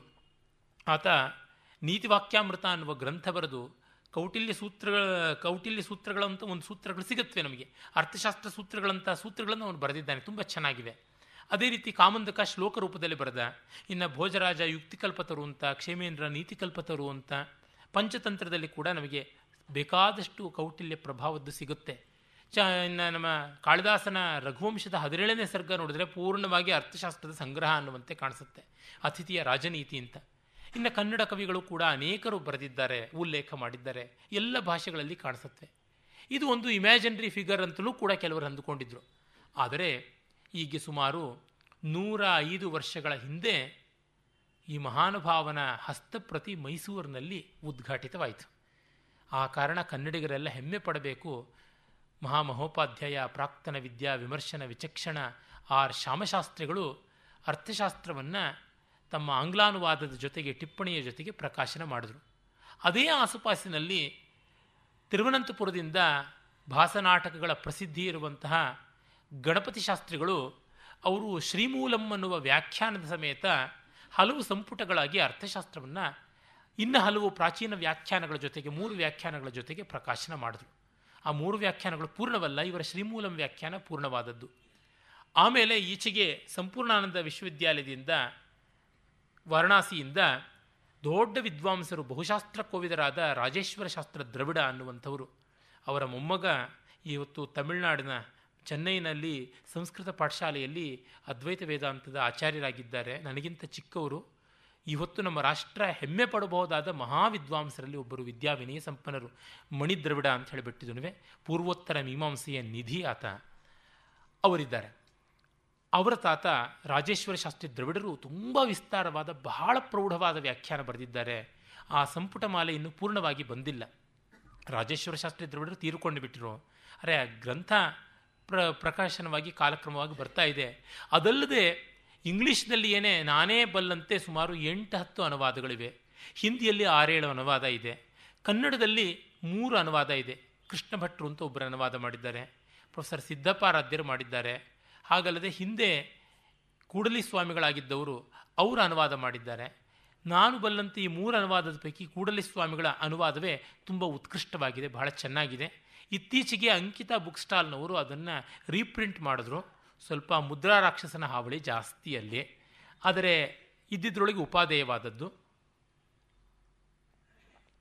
ಆಂಗ್ಲ ಆವೃತ್ತಿಗಳ ಪೈಕಿ ಶ್ಯಾಮಶಾಸ್ತ್ರಿಗಳದು, ಗಣಪತಿ ಶಾಸ್ತ್ರಿಗಳದು ಇರುವುದಲ್ಲದೆ, ಪೆಂಗ್ವಿನ್ ಪಬ್ಲಿಷರ್ಸ್ ತಂದಿದ್ದಾರೆ, ಹ್ಯಾಂಡಿ ಆದಂಥ ಒಂದು ಪೇಪರ್ ಬ್ಯಾಕು ಆದರೆ ನನಗೆ ಆರ್ ಪಿ ಕಾಂಗ್ಲೆ ಅವರ ಮೂರು ಸಂಪುಟಗಳಲ್ಲಿ ಬಂದಂಥ ಅರ್ಥಶಾಸ್ತ್ರದ ಅನುವಾದ ತುಂಬ ತುಂಬ ಉಪಾದೇಯ ಅನಿಸಿದೆ. ಅದು ಮೋತಿಲಾಲ್ ಬರಾಸ್ದಾಸಿಂದ ಬಂದಿರೋದು ಒಂದು ಸಂಪುಟ ಮೂಲ, ಮತ್ತೊಂದು ಸಂಪುಟ ಅನುವಾದ, ಇನ್ನೊಂದು ಸಂಪುಟ ವಿಶೇಷವಾದಂಥ ವ್ಯಾಖ್ಯಾನ, ಬಹಳ ಚೆನ್ನಾಗಿರುವಂಥವು. ಅದು ಆ್ಯನೊಟೇಟೆಡ್ ಎಡಿಷನ್ ತುಂಬ ಡಿಪೆಂಡಬಲ್ ಆದದ್ದು. ಇವುಗಳನ್ನು ಗಮನಿಸಬಹುದು. ಅದಲ್ಲದೆ ಸಣ್ಣ ಪುಟ್ಟ ಲೇಖನಗಳಂತೆ ಶ ಚಿಕ್ಕ ಚಿಕ್ಕ ಪುಸ್ತಕಿಗಳ ರೂಪದಲ್ಲಿ ಅವೆಲ್ಲ ಈಗ ಎಂ ವಿ ಕೃಷ್ಣರಾವ್ ಅವರು, ಅರವಿಂದ್ ಜೋಶಿ ಅವರು, ಅವರೆಲ್ಲರೂ ಕೂಡ ಕನ್ನಡದಲ್ಲಿ ಪ್ರಚಾರ ಪುಸ್ತಕ ಮಾಲೆ ಆ ರೂಪದಲ್ಲಿ ಬರೆದಿದ್ದಾರೆ. ಹಿಂದಿಯಲ್ಲಿ ಸಾಕಷ್ಟು ಸಿಗುತ್ತೆ ಈ ಬಗ್ಗೆ ವಿಶೇಷವಾದದ್ದು. ತೆಲುಗಿನಲ್ಲಿ ಇತ್ತೀಚೆಗೆ ದೊಡ್ಡ ವಿದ್ವಾಂಸರು ಪುಲ್ಲೆಲ್ಲ ರಾಮಚಂದ್ರುಡು ಅವರು ಪ್ರತಿಪದಾರ್ಥವಾಗಿ ಕೌಟಿಲ್ಯನ ಅರ್ಥಶಾಸ್ತ್ರವನ್ನು ಅನುವಾದ ಮಾಡಿದ್ದಾರೆ. ಅದು ದೊಡ್ಡ ಸಾಹಸ, ಬಹಳ ಪ್ರಶಂಸನೀಯವಾದದ್ದು. ಹೀಗೆ ದೇಶ ಭಾಷೆಗಳಲ್ಲಿ ಮರಾಠಿಯಲ್ಲಿದೆ, ಬಂಗಾಳಿಯಲ್ಲಿದೆ, ಗುಜರಾತಿಯಲ್ಲಿದೆ. ಅನೇಕ ಭಾಷೆಗಳಲ್ಲಿ ಬಂದಿದೆ. ಜಗತ್ತಿನ ಸುಮಾರು ಒಂದು ಮೂವತ್ತೇಳು ಭಾಷೆಗಳಲ್ಲಿ ಅರ್ಥಶಾಸ್ತ್ರ ಅನುವಾದವಾಗಿದೆ. ನಾನ್ ಇಂಡಿಯನ್ ಲ್ಯಾಂಗ್ವೇಜಸ್ಸಲ್ಲಿ ಅಂತ ಕೇಳಿಬಲ್ಲೆ. ಇರಲಿ, ಇದರ ಪ್ರಾಶಸ್ತ್ಯ ಖಂಡಿತ ಪ್ರಶ್ನಾತೀತವಾದದ್ದು. ಎಷ್ಟು ಹೇಳಿದ್ರೂ ಕೂಡ ತೀರದೇ ಇರುವಂಥದ್ದು. ಹದಿನೈದು ಅಧಿಕರಣಗಳಲ್ಲಿ ಇದು ಬರುತ್ತೆ. ಅಂದರೆ ಹದಿನೈದು ಭಾಗಗಳು ಮಾಡಿಕೊಂಡಿದ್ದಾರೆ. ಮತ್ತು ನೂರಾರು ಪ್ರಕರಣಗಳು, ಅಧ್ಯಾಯಗಳು ಇಲ್ಲಿ ಸೇರಿಕೊಂಡಿವೆ. ಒಂದಕ್ಕೆ ಒಂದು ಅನ್ಯೋನ್ಯ ವಿಷಯ ಸಾಂಕರ್ಯ ಆಗದೆ ಕ್ರಮಕ್ರಮವಾಗಿ ವಿವರಣೆ ಕೊಟ್ಟಿದ್ದಾನೆ. ಆದರೂ ಪೂರ್ವಾರ್ಧ ಮತ್ತು ಉತ್ತರಾರ್ಧ ಅಂತ ನೋಡಿಕೊಳ್ಳೋದಿದ್ದರೆ ಸಾಮಾನ್ಯವಾಗಿ ಒಂದು ಅರವತ್ತು ಭಾಗದಷ್ಟು ಸಿವಿಲ್ ಅಂತ, ಇನ್ನು ನಲವತ್ತು ಭಾಗದಷ್ಟು ಮಿಲಿಟರಿ ಅಂತ. ಅಂದರೆ ಸಾಮಾನ್ಯವಾದ ರಾಜ್ಯ ರಾಜಾಂಗ ರಾಜ, ರಾಜ್ಯಾಂಗ, ಇವುಗಳ ಸಂಪತ್ತು ಇತ್ಯಾದಿಗಳ ವ್ಯವಹಾರ, ಆಮೇಲೆ ಸೈನಿಕ ಶಿಕ್ಷಣ ಮತ್ತು ವಿರೋಧಿಗಳನ್ನು ಎದುರಿಸುವುದು, ದುರ್ಗ ಸಂರಕ್ಷಣ ಯುದ್ಧತಂತ್ರ ಇವುಗಳೆಲ್ಲ ಕೂಡ ಅಲ್ಲಿ ಸೇರುತ್ತವೆ. ಹೀಗೆ ಎರಡು ಭಾಗಗಳು ಉಂಟು. ನಾಲ್ಕು ದಿವಸದಲ್ಲಿ ಎಷ್ಟರ ಮಟ್ಟಿಗೆ ನಾನು ನ್ಯಾಯ ಸಲ್ಲಿಸ್ತೀನೋ ಗೊತ್ತಿಲ್ಲ. ಆದರೂ ನೋಡೋಣ. ಇನ್ನು ಅರ್ಥಶಾಸ್ತ್ರ ಅಂದರೆ ನಮ್ಮಲ್ಲಿ ಸಾಮಾನ್ಯವಾಗಿ ಹೆಸರು ಹೇಳಿದ ತಕ್ಷಣ ಎಕನಾಮಿಕ್ಸ್ ಅನ್ನುವ ಅನುವಾದ ಮಾಡ್ಕೊಳ್ತೀವಿ. Economics is a narrow narrow subject when compare to the mag gamut of Arthashastra. ಇಷ್ಟು ವಿಸ್ತಾರವಾದದ್ದು, ವ್ಯಾಪಕವಾದದ್ದು ಇದು. ಕಾರಣ ಅರ್ಥ ಅನ್ನೋದು ಒಂದು ಪುರುಷಾರ್ಥದಲ್ಲಿಯೇ ಒಂದಾಗಿ ತೋರ್ತದೆ ಮನಿ ಮ್ಯಾಟರ್ಸ್ ಅನ್ನುವಂಥದ್ದು ಪರ್ಯಾಯವಾಗಿ ಎಲ್ಲಕ್ಕೂ ಬರುವುದಿದ್ದರೂ ನೇರವಾಗಿ ಅಲ್ಲಿ ಲಾ ಜೂರಿಸ್ಪ್ರೊಡೆನ್ಸು ಮಿಲಿಟರಿ ಇವೆಲ್ಲ ಬರುವಂಥದ್ದಲ್ಲ. ಆದರೆ ಇಲ್ಲಿ ಎಲ್ಲವನ್ನು ತೆಗೆದುಕೊಳ್ತಾರೆ. ಅದು ಯುಕ್ತವೂ ಆದದ್ದು ಅನಿಸುತ್ತೆ. ಡಿ ವಿ ಜಿಯವರ ಜ್ಞಾಪಕ ಚಿತ್ರಶಾಲೆಯಲ್ಲಿ ಒಂದು ಬರುತ್ತೆ. ಎಂ ಎನ್ ಕೃಷ್ಣರಾಯರು ಸರ್ಕಾರದ ಅರ್ಥ ವಿಭಾಗದಲ್ಲಿ ಫೈನಾನ್ಸ್ ವಿಭಾಗದಲ್ಲಿ ಇದ್ದಂಥವರು ದಿವಾನ್ರಾಗಿ ಹಂಗಾಮಿ ದಿವಾನ್ರಾಗ್ತಾರೆ. ಮಿರ್ಜಾ ಇಸ್ಮಾಯಿಲ್ರು ವಿದೇಶಿ ಯಾತ್ರೆ ಮಾಡುವ ಕಾಲದಲ್ಲಿ. ಡಿ ವಿ ಜಿಯವರು ಅವ್ರನ್ನ ಕೇಳ್ತಾರೆ, ತುಂಬ ಕೆಲಸ ಭಾರ ಜಾಸ್ತಿ ಆಗಿರಬೇಕಲ್ಲ ಅಂತ. ಏನಿಲ್ಲಪ್ಪ ಬೇಕಾದ ಸಮಯ ಇದೆ, ಮಾಮೂಲು ಅದೇನು ದೊಡ್ಡ ಭಾರವ ಅಂತಂದ್ರಂತೆ. ಅದಕ್ಕೆ ಅವರ ಒಂದು ಈ ಅನುಕೂಲತೆಗೆ ಕಾರಣ ಏನು ಅಂತ ಡಿ ವಿ ಜಿಯವರು ಒಂದು ಎರಡು ಅಂಶ ಕೊಡ್ತಾರೆ. ಅಲ್ಲಿ ಒಂದು ಏನಂದರೆ, ಇವರು ಫೈನಾನ್ಸ್ ಡಿಪಾರ್ಟ್ಮೆಂಟ್ನವರು. ಬಜೆಟಿಂಗು, ಅಕೌಂಟಿಂಗು ಎಲ್ಲ ಮಾಡುವಂಥವ್ರು. ಹಣಕಾಸು ಎಲ್ಲ ವಿಭಾಗದ ಜೊತೆಗೂ ಸೇರಿಕೊಳ್ಳುತ್ತೆ. ಎಲ್ಲದಕ್ಕೂ ಬೇಕಾಗಿರುವಂಥದ್ದು ಧನ. ಅದಕ್ಕೆ ಧರ್ಮಸ್ಯ ಮೂಲಂ ಅರ್ಥ ಅಂತ ಕೌಟಿಲ್ಯ ಹೇಳಿದ್ದು. ಯಾವ ಕೆಲಸ ಮಾಡಬೇಕು ಅಂದರೂ ಧರ್ಮ ಅಂದರೆ ಏನು? ತಾಳಿಸುವ, ಬಾಳಿಸುವಂಥ ವ್ಯವಹಾರ. ಅದಕ್ಕೆ ಮೊದಲು ಬೇಕಾದದ್ದು ದುಡ್ಡು. ಯಾವ ಕಾರ್ಯಕ್ರಮದಲ್ಲೂ ಕಡೆಗೆ ಬಜೆಟಿಂಗ್ ಅಂತನ್ನುವಾಗ ಎಲ್ಲರೂ ಕಣ್ಣು ಕಣ್ಣು ಬಿಡಬೇಕಾಗತ್ತೆ. ಕೈ ಕೈ ಹಿಸುಕೋಬೇಕಾಗುತ್ತೆ ಎಲ್ಲ ಸಲಹೆಗಳನ್ನು ಕೊಡಬಹುದು. ಸರ್ವಾರಂಭ ತಂಡುಲಪ್ರಸ್ಥ ಮೂಲ. ಎಲ್ಲ ಕೆಲಸನೂ ಸೇರಕ್ಕಿ ಅನ್ನ ಇದ್ದರೆ ಶುರುವಾಗುತ್ತೆ. ಇಲ್ಲದೆ ಇದ್ದರೆ ಇಲ್ಲ ಅಂತಂದರೆ ನಮಗೆ ಗೊತ್ತಾಗುತ್ತೆ. ಹಾಗಾಗಿ ಆ ಧನದ ಜೊತೆಗೆ ಸಂಬಂಧ ಇದ್ದಿದ್ದರಿಂದ ಎಲ್ಲ ಇಲಾಖೆಗಳ ಆಗು ಹೋಗುಗಳು ಅವರಿಗೆ ಗೊತ್ತಿತ್ತು. ಎಲ್ಲರೂ ಬರಬೇಕಲ್ಲ. ಪರಸತ್ರಕ್ಕೆ ಹೋಗಬೇಕು ಕೈ. ಎಲ್ಲೆಲ್ಲೆಲ್ಲೂ ಓಡಾಡಬಹುದು. ಈ ದೃಷ್ಟಿಯಿಂದ ನೋಡಿದಾಗ ಅರ್ಥಶಾಸ್ತ್ರ ಬರಿಯ ಹಣ ಅಂತಂದರೂ ಮಿಕ್ಕಿದ್ದನ್ನು ಎಲ್ಲವನ್ನೂ ಗಮನಿಸಿಕೊಳ್ಳಬೇಕು. ಹಾಗಾಗದೇ ಇದ್ದರೆ ದುಡ್ಡು ಕೊಡ್ತೀನಿ ಅಥವಾ ದುಡ್ಡು ಕೊಡಲ್ಲ? ಅದು ಹೇಗೆ ನಡೆಯುತ್ತೆ ಅನ್ನೋದು ನನಗೆ ಗೊತ್ತಿಲ್ಲ ಅನ್ನೋ ಸ್ಥಿತಿ ಆಗಿಬಿಡುತ್ತೆ. ಈ ಕಾರಣ ಫಸ್ಟ್ ಹ್ಯಾಂಡ್ ಇನ್ಫಾರ್ಮೇಷನ್ ಇರಬೇಕು, ಸಮಗ್ರವಾದ ವ್ಯಾಪ್ತಿ ಬೇಕು. ದಿಟವೇ, ಈ ಕಾಲದಲ್ಲಿ ಜಗತ್ತು ಬೆಳೆದಿದೆ, ವ್ಯವಸ್ಥೆ ಬೆಳೆದಿದೆ, ತುಂಬ ಸಂಕೀರ್ಣವಾಗಿದೆ. ಆದರೂ ತುಂಬ ಸ್ಪೆಷಲೈಸೇಷನಿನ ಭರದಲ್ಲಿ ನಾವು ಮೂಲದಿಂದ ಸಂಪೂರ್ಣ ಬೇ, ಬೇರೆ ಬೇರೆ ಆಗಿ ಆಚೆ ಹೋಗ್ಬಿಟ್ರೆ ಬಹಳ ಕಷ್ಟ. ಮರದ ಬೇರಿನಿಂದ ಎಷ್ಟು ದೂರ ಹೋದರೂ ಕೊಂಬೆ ಬೇರಿಂದ ತಾನು ಬಂದಿದ್ದೀನಿ ಎನ್ನುವುದು ಬೇರಿನ ಸ್ವರೂಪ ಏನು ಅನ್ನುವುದನ್ನು ಮರೆಯಬಾರದು. ಆ ಥರ ಆದರೆ ತುಂಬ ಪ್ರಮಾದ. ನಾವು ಹಾಲನ್ನು ಹಸುವಿನಿಂದ ಪಡ್ಕೊಳ್ತಿದ್ದೀವಿ ಅನ್ನೋದು ಗೊತ್ತಾಗಬೇಕು. ಹಸುವಿಗೆ ನಾಲ್ಕು ಕಾಲು ಎರಡು ಕೊಂಬು ಅನ್ನೋದೆಲ್ಲ ಗೊತ್ತಿರಬೇಕು. ಅದು ಬಿಟ್ಟು ಬಾಟ್ಲಿಂದ ಪಡ್ಕೊಳ್ತಾ ಇದ್ದೀವಿ, ಹಾಲು, ಪ್ಲಾಸ್ಟಿಕ್ ಕವರಿಂದ ಪಡ್ಕೊಳ್ತಾ ಇದ್ದೀವಿ ಅಂತಂದರೆ ಸರ್ವನಾಶ ಅಂತ ಅರ್ಥ. ಹೀಗೆ ಕಂಡಾಗ ಅರ್ಥ ಅಂದರೆ ಏನು?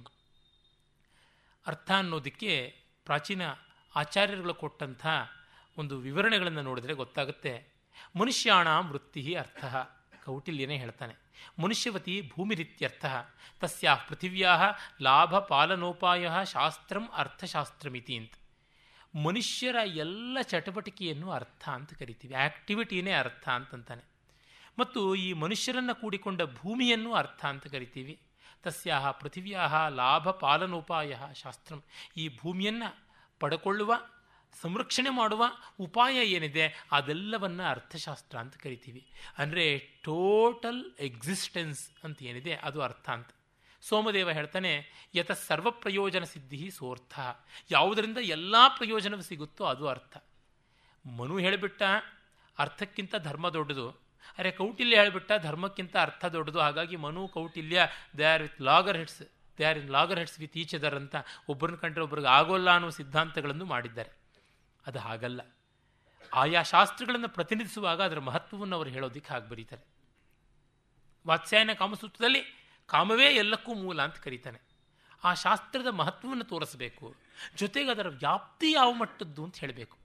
ಒಂದು ಪುರುಷಾರ್ಥದ ಮಟ್ಟದಲ್ಲಿ ಅದರ ವ್ಯಾಪ್ತಿಯನ್ನು ಹೇಳುವಾಗ ಪ್ರತಿಯೊಂದು ಪುರುಷಾರ್ಥವು ಪರಮಪುರುಷಾರ್ಥವಾದ ಮೋಕ್ಷಕ್ಕೆ ಅದು ಮುಖ ಮಾಡಿಕೊಳ್ಳಬೇಕು ಅಂದರೆ ಅದಕ್ಕಿಂತ ದೊಡ್ಡ ಡೈಮೆನ್ಷನ್ ಬರುತ್ತೆ.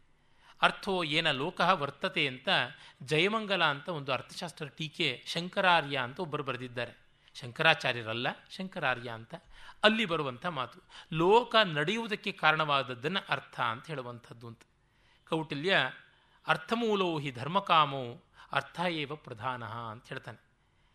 ಅರ್ಥಶಾಸ್ತ್ರತ್ತು ಬಲವದ್ ಧರ್ಮಶಾಸ್ತ್ರಮಿತಿ ಸ್ಥಿತಿ ಅಂತ ಯಾಜ್ಞವಲ್ಕೆ ಸ್ಮೃತಿ ಹೇಳುತ್ತೆ.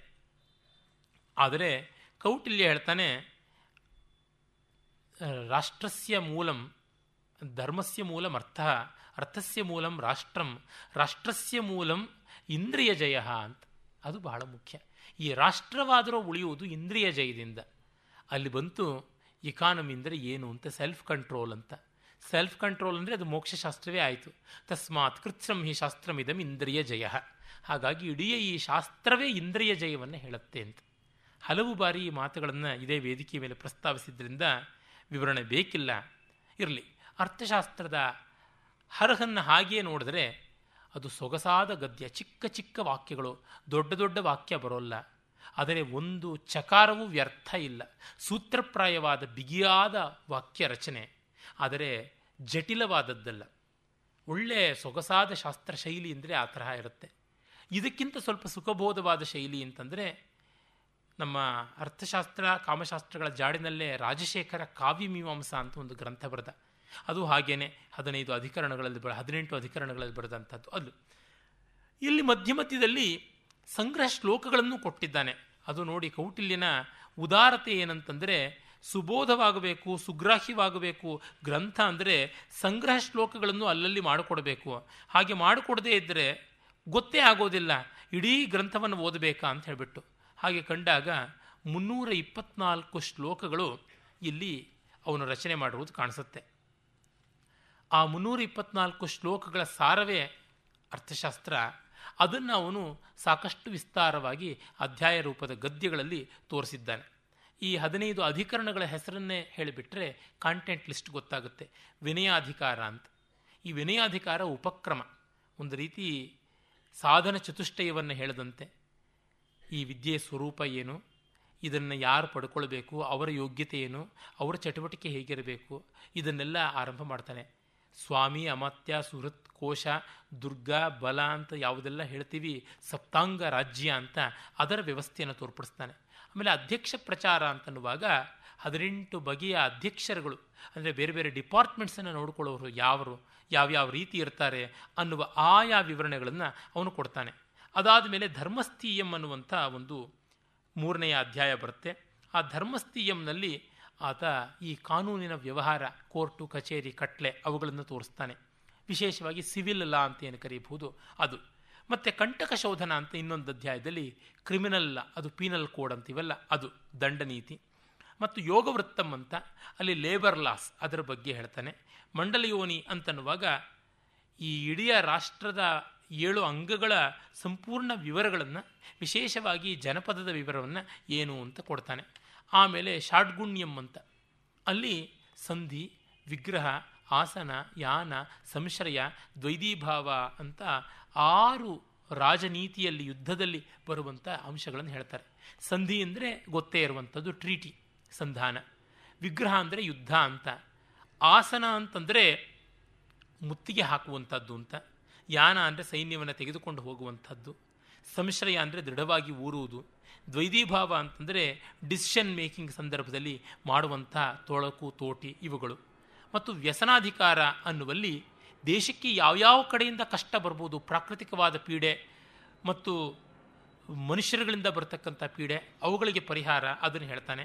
ಮತ್ತು ಅಭಿಯಾಸ್ಯತ್ ಕರ್ಮ ಅಂತ ಆ ಅಧ್ಯಾಯದಲ್ಲಿ ಯುದ್ಧಕ್ಕೆ ಹೇಗೆ ಹೊರಡಬೇಕು ಮುತ್ತಿಗೆ ಹೇಗೆ ಹಾಕಬೇಕು ಆ ಥರ. ಸಾಂಗ್ರಾಮಿಕಂ ಅಂದರೆ ವಾರ್ ಟೆಕ್ನಿಕ್ಸ್ ಅದರ ಬಗ್ಗೆ ಬರುತ್ತೆ. ಸಂಘವೃತ್ತಂ ಅಂತಂದರೆ ಈ ಪ್ರಜಾ ವರ್ಗದ ಶ್ರೇಣಿಗಳು ಅವುಗಳ ಒಂದು ನಿರ್ವಾಹ ಗಿಲ್ಡ್ಸ್ ಅಂಡರ್ ಮ್ಯಾನೇಜ್ಮೆಂಟ್ ಅಂತೀವಲ್ಲ ಅದು.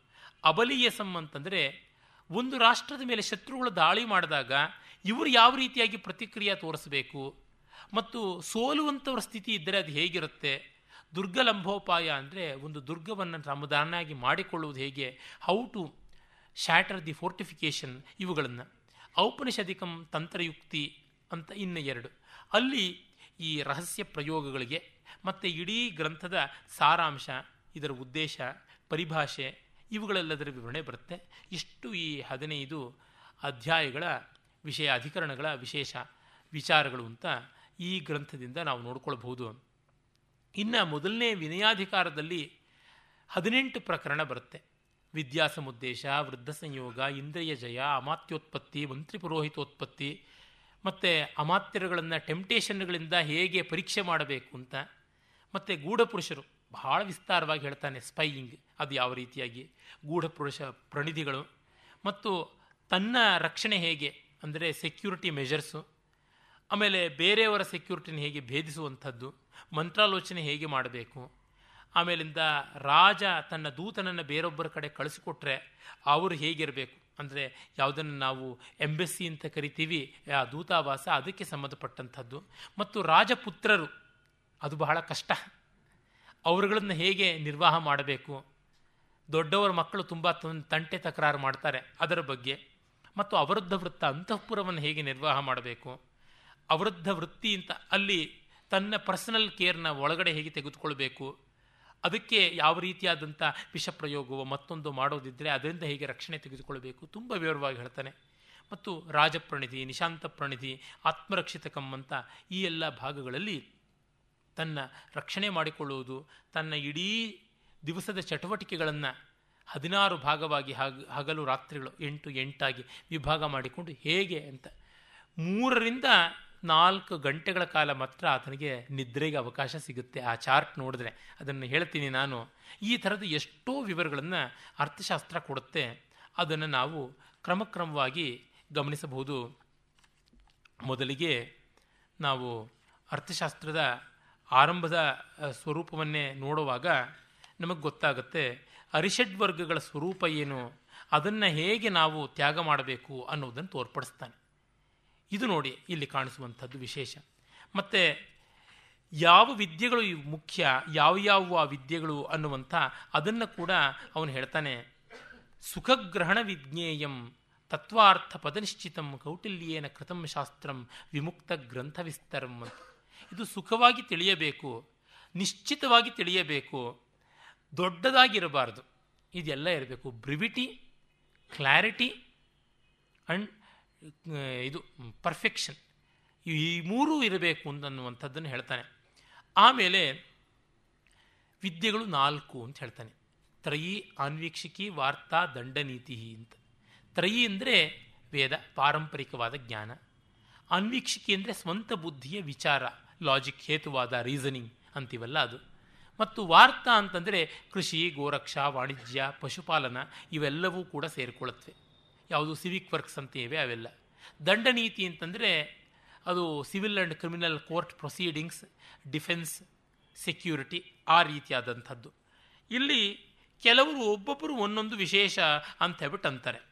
ಅಂದರೆ ಮನುವಿನ ಅನುಯಾಯಿಗಳು, ಆ ಅನ್ವೀಕ್ಷಕಿ ಬೇಡ, ಅದು ತ್ರೈಯಲ್ಲೇ ಅಡಗುತ್ತೆ, ಸ್ವಂತ ವಿಚಾರ ಬೇಡ ಗ್ರಂಥ ಸಾಕು ನಮಗೆ ಪರಂಪರೆಯ ಜ್ಞಾನ ಅಂತ. ಹಾಗಾಗಿ ಮೂರೇ ತ್ರಯಿ ವಾರ್ತಾ ದಂಡನೀತಿ ಮೂರೇ ವಿದ್ಯೆಗಳು ಅಂತಂತಾರೆ. ಬೃಹಸ್ಪತಿ ಅನುಯಾಯಿಗಳು ಹೇಳ್ತಾರೆ, ಈ ವೇದ ಪಾರಂಪರಿಕವಾದ ಜ್ಞಾನ ಅವೆಲ್ಲ ಬೇಕಾಗಿಲ್ಲ. ನಮಗೆ ಬೇಕಾಗಿರುವಂಥದ್ದು ವಿವೇಕ ಅಷ್ಟೇ ಹಾಗಾಗಿ ನಮಗೆ ಒಂದು ಸಾಕು, ಆನ್ವೀಕ್ಷಿಕಿ ಒಂದೇ ಸಾಕು. ಇನ್ನೇನು ಅಂತ ಹೇಳ್ಬಿಟ್ಟು. ಆ ಆನ್ವೀಕ್ಷಿಕಿ ಮತ್ತು ದಂಡನೀತಿ ಹಾಗೂ ಇದು ವಾರ್ತಾ, ಇವು ಸಾಕು ಅಂತ. ಶುಕ್ರಾಚಾರ್ಯ ಹೇಳ್ತಾನೆ ದಂಡನೀತಿಯಲ್ಲಿಯೇ ಎಲ್ಲ ಸೇರೋಗುತ್ತೆ, ಅಧಿಕಾರ ಒಂದಿದ್ದರೆ ಸಾಕು, ಮಿಕ್ಕಿದ್ದೆಲ್ಲ. ಹಾಗಾಗಿ ಅವೆಲ್ಲ ಯಾತಕ್ಕೆ ಬೇಕು? ವೇದವೂ ಬೇಕಾಗಿಲ್ಲ, ಸ್ವಂತ ಬುದ್ಧಿಯೂ ಬೇಕಾಗಿಲ್ಲ ಅಂತ ಹೇಳ್ಬಿಟ್ಟು. ಆದರೆ ನೇತಿ ಕೌಟಿಲ್ಯ. ಇಲ್ಲ ಅಂತ ಕೌಟಿಲ್ಯವು ನಾಲ್ಕೂ ಬೇಕು ಅಂತ. ಇಲ್ಲಿ ಅವನ ಹದ ಬ್ಯಾಲೆನ್ಸ್ ಗೊತ್ತಾಗುತ್ತೆ. ಪರಂಪರೆಯ ಜ್ಞಾನ ವೇದ. ಅದು ಬೇಕೇ ಬೇಕು. ಶ್ರದ್ಧೆ, ನಂಬಿಕೆ ಮತ್ತು ಎಷ್ಟೋ ಜನರ ಅನುಭವಗಳ ಸಂಪುಟ ತಾನೇ ವೇದ. ಅದು ನಮಗೆ ಬೇಕು. ಮತ್ತು ಅದನ್ನು ನಮ್ಮ ಅನುಭವಕ್ಕೆ ಹೊರಕ್ಕೆ ತಿಕ್ಕಲೂ ಬೇಕು. ಅದು ಬೇಕು. ಮತ್ತು ಈ ಸಮಾಜದ ನಿತ್ಯ ನಿತ್ಯದ ಆಗು ಹೋಗುಗಳ ವಾರ್ತಾ ಬೇಕು. ಇವುಗಳಿಗೆ ಬೇಕಾದ ವ್ಯವಸ್ಥೆಯನ್ನು ಕಲ್ಪಿಸುವಂಥ ದಂಡನೀತಿಯೂ ಬೇಕು. ವಾರ್ತೆ ಇಲ್ಲದೇ ಇದ್ದರೆ, ಕೃಷಿ, ಗೋರಕ್ಷಾ, ಪಶುಪಾಲನಾ, ವಾಣಿಜ್ಯ ಇವುಗಳೆಲ್ಲ ಇಲ್ಲದೇ ಇದ್ದರೆ ಏನನ್ನು ಅಡ್ಮಿನಿಸ್ಟ್ರೇಷನ್ ಮಾಡಬೇಕು ಸ್ಮಶಾನವನ್ನು? ಕಾನೂನಿದ್ದು, ಕಾನೂನಿಗೆ ಒಳಪಡುವ ಜನವೇ ಇಲ್ಲದೆ ಇದ್ದರೆ ಏನು ಪ್ರಯೋಜನ? ಪುರವೇ ಇಲ್ಲ ಇನ್ನು ಅಂತಃಪುರ ಯಾತಕ್ಕೆ ರಾಜನಿಗೆ? ಇದು ಸಮಸ್ಯೆ. ಮತ್ತು ಇವೆಲ್ಲ ಇದ್ದು ದಂಡನೀತಿ ಇಲ್ಲದೆ ಇದ್ದರೆ ಮಾತ್ಸ್ಯ ನ್ಯಾಯ ಚಿಕ್ಕ ಮೀನನ್ನು ದೊಡ್ಡ ಮೀನು ತಿನ್ನುತ್ತದೆ, ಆನಾರ್ಕಿ. ಹೀಗಾಗಿ ಇವೆಲ್ಲವೂ ಕೂಡ ಬೇಕಾಗುತ್ತದೆ ಅನ್ನುವಂಥದ್ದನ್ನು ಕೌಟಿಲ್ಯ ಹೇಳ್ತಾ, ಆದರೆ ಎಲ್ಲಕ್ಕಿಂತ ಮುಖ್ಯವಾಗಿ ಸ್ವಂತ ಬುದ್ಧಿ ಇರಬೇಕು. ಅನ್ವೀಕ್ಷಿಕಿ ಪ್ರದೀಪ ಸರ್ವವಿದ್ಯಾನಾಂ, ಉಪಾಯ ಸರ್ವಕರ್ಮಣಾಂ, ಆಶ್ರಯ ಸರ್ವಧರ್ಮಾಣಾಂ, ಶಶ್ವತ ಅನ್ವೀಕ್ಷಿಕಿ ಮತ ಅಂತ ಹೇಳ್ತಾ, ಎಲ್ಲ ವಿದ್ಯೆಗಳ ಬೆಳಕು ಮತ್ತು ಎಲ್ಲ ಜಾಣ್ಮೆಗಳ ನೆಲೆ, ಎಲ್ಲ ಧರ್ಮಗಳ ಒಂದು ಸೆಲೆ, ಇಂಥದ್ದು ಆನ್ವೀಕ್ಷಿಕಿ ಸ್ವಂತದ ಬುದ್ಧಿ ಇರಬೇಕು. ಅವನು ಮುದ್ರಾರಾಕ್ಷಸ ನಾಟಕದಲ್ಲಿ ಬರುತ್ತೆ ಮೊದಲನೇ ಅಂಕದಲ್ಲಿ.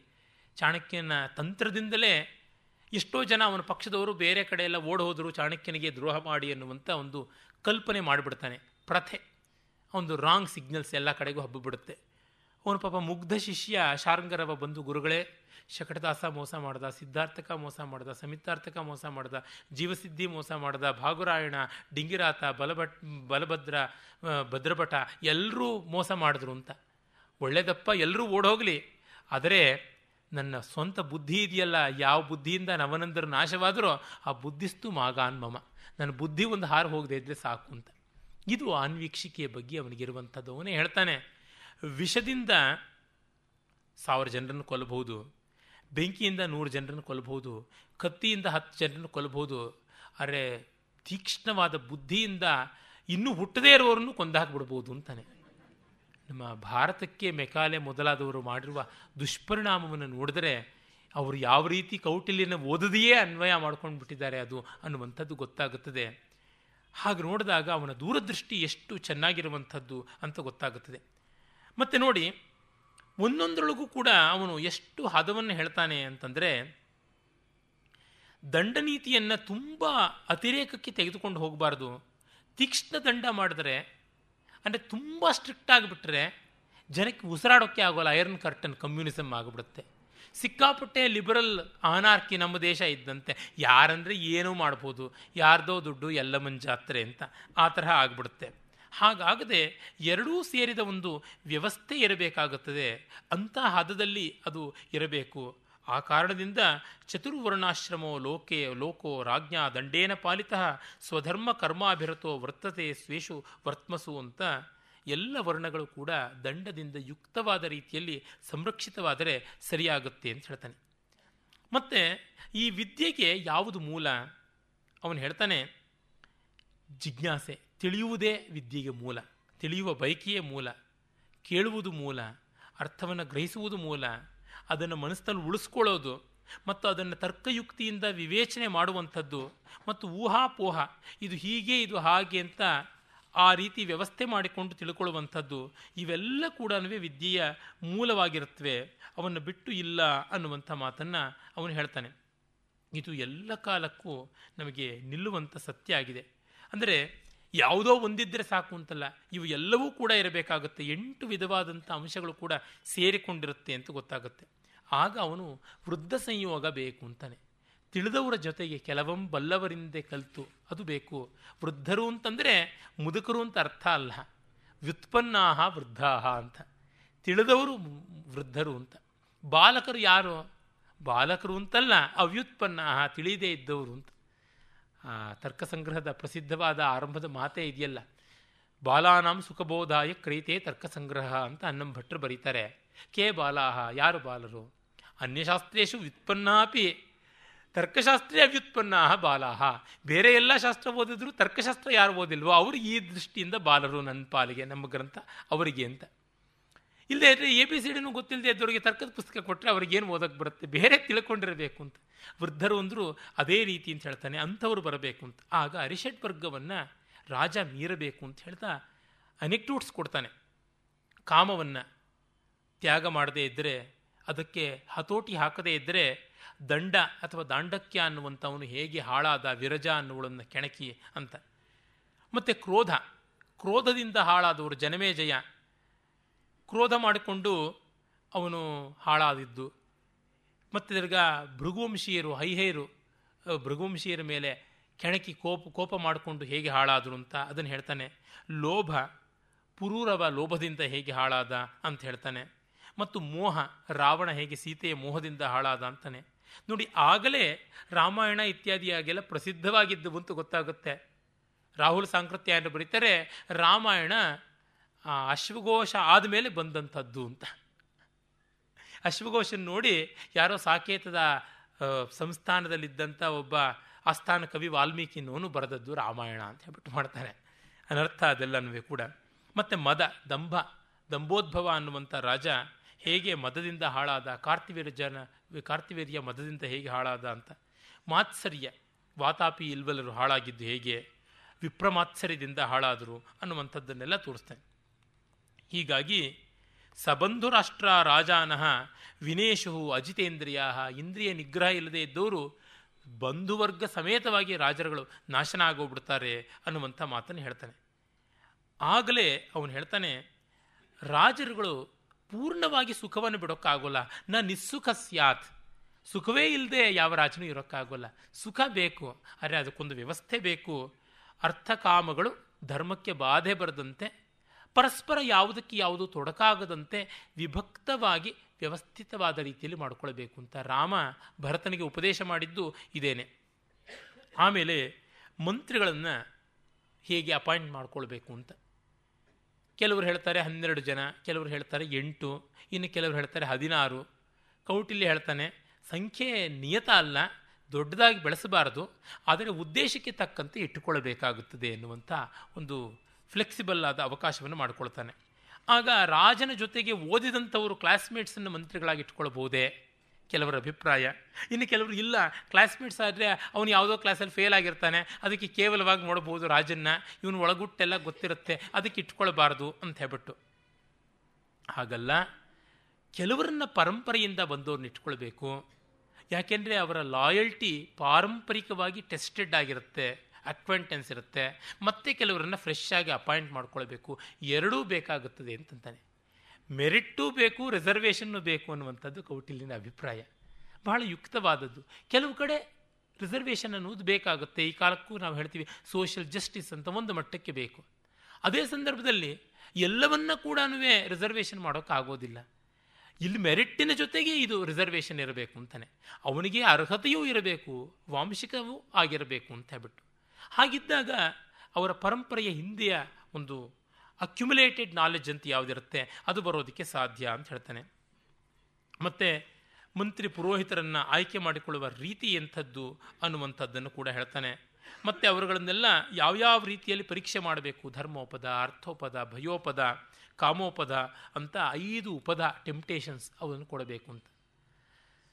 ಅಂದರೆ ಒಬ್ಬ ಧರ್ಮಕ್ಕೆ ಸೋತು ಬಿಡ್ತಾನೆ ಮಿಕ್ಕಿದಕ್ಕೆ ಸೋಲೋದಿಲ್ಲ. ಅದು ಅವನ ವೀಕ್ನೆಸ್ಸು ಧರ್ಮ ಅಂತಂದರೆ ಏನು? ಈ ರಾಜ ಧರ್ಮದವನಲ್ಲಪ್ಪ ಅಂತ ಯಾರೋ ಚಾಡಿ ಹೇಳಿಬಿಟ್ರೆ ಕಣ್ಣು ಮುಚ್ಕೊಂಡು ತಿದ್ದುಕೊಂಡು ಬಿಡ್ತಾನೆ, ಬೇಡ, ಇವನು ಬಿಟ್ಟು ಹೋಗೋಣ ಅಂತ ಆ ಥರದ್ದು. ಇನ್ನೊಬ್ಬನಿಗೆ ಅರ್ಥೋಪದ.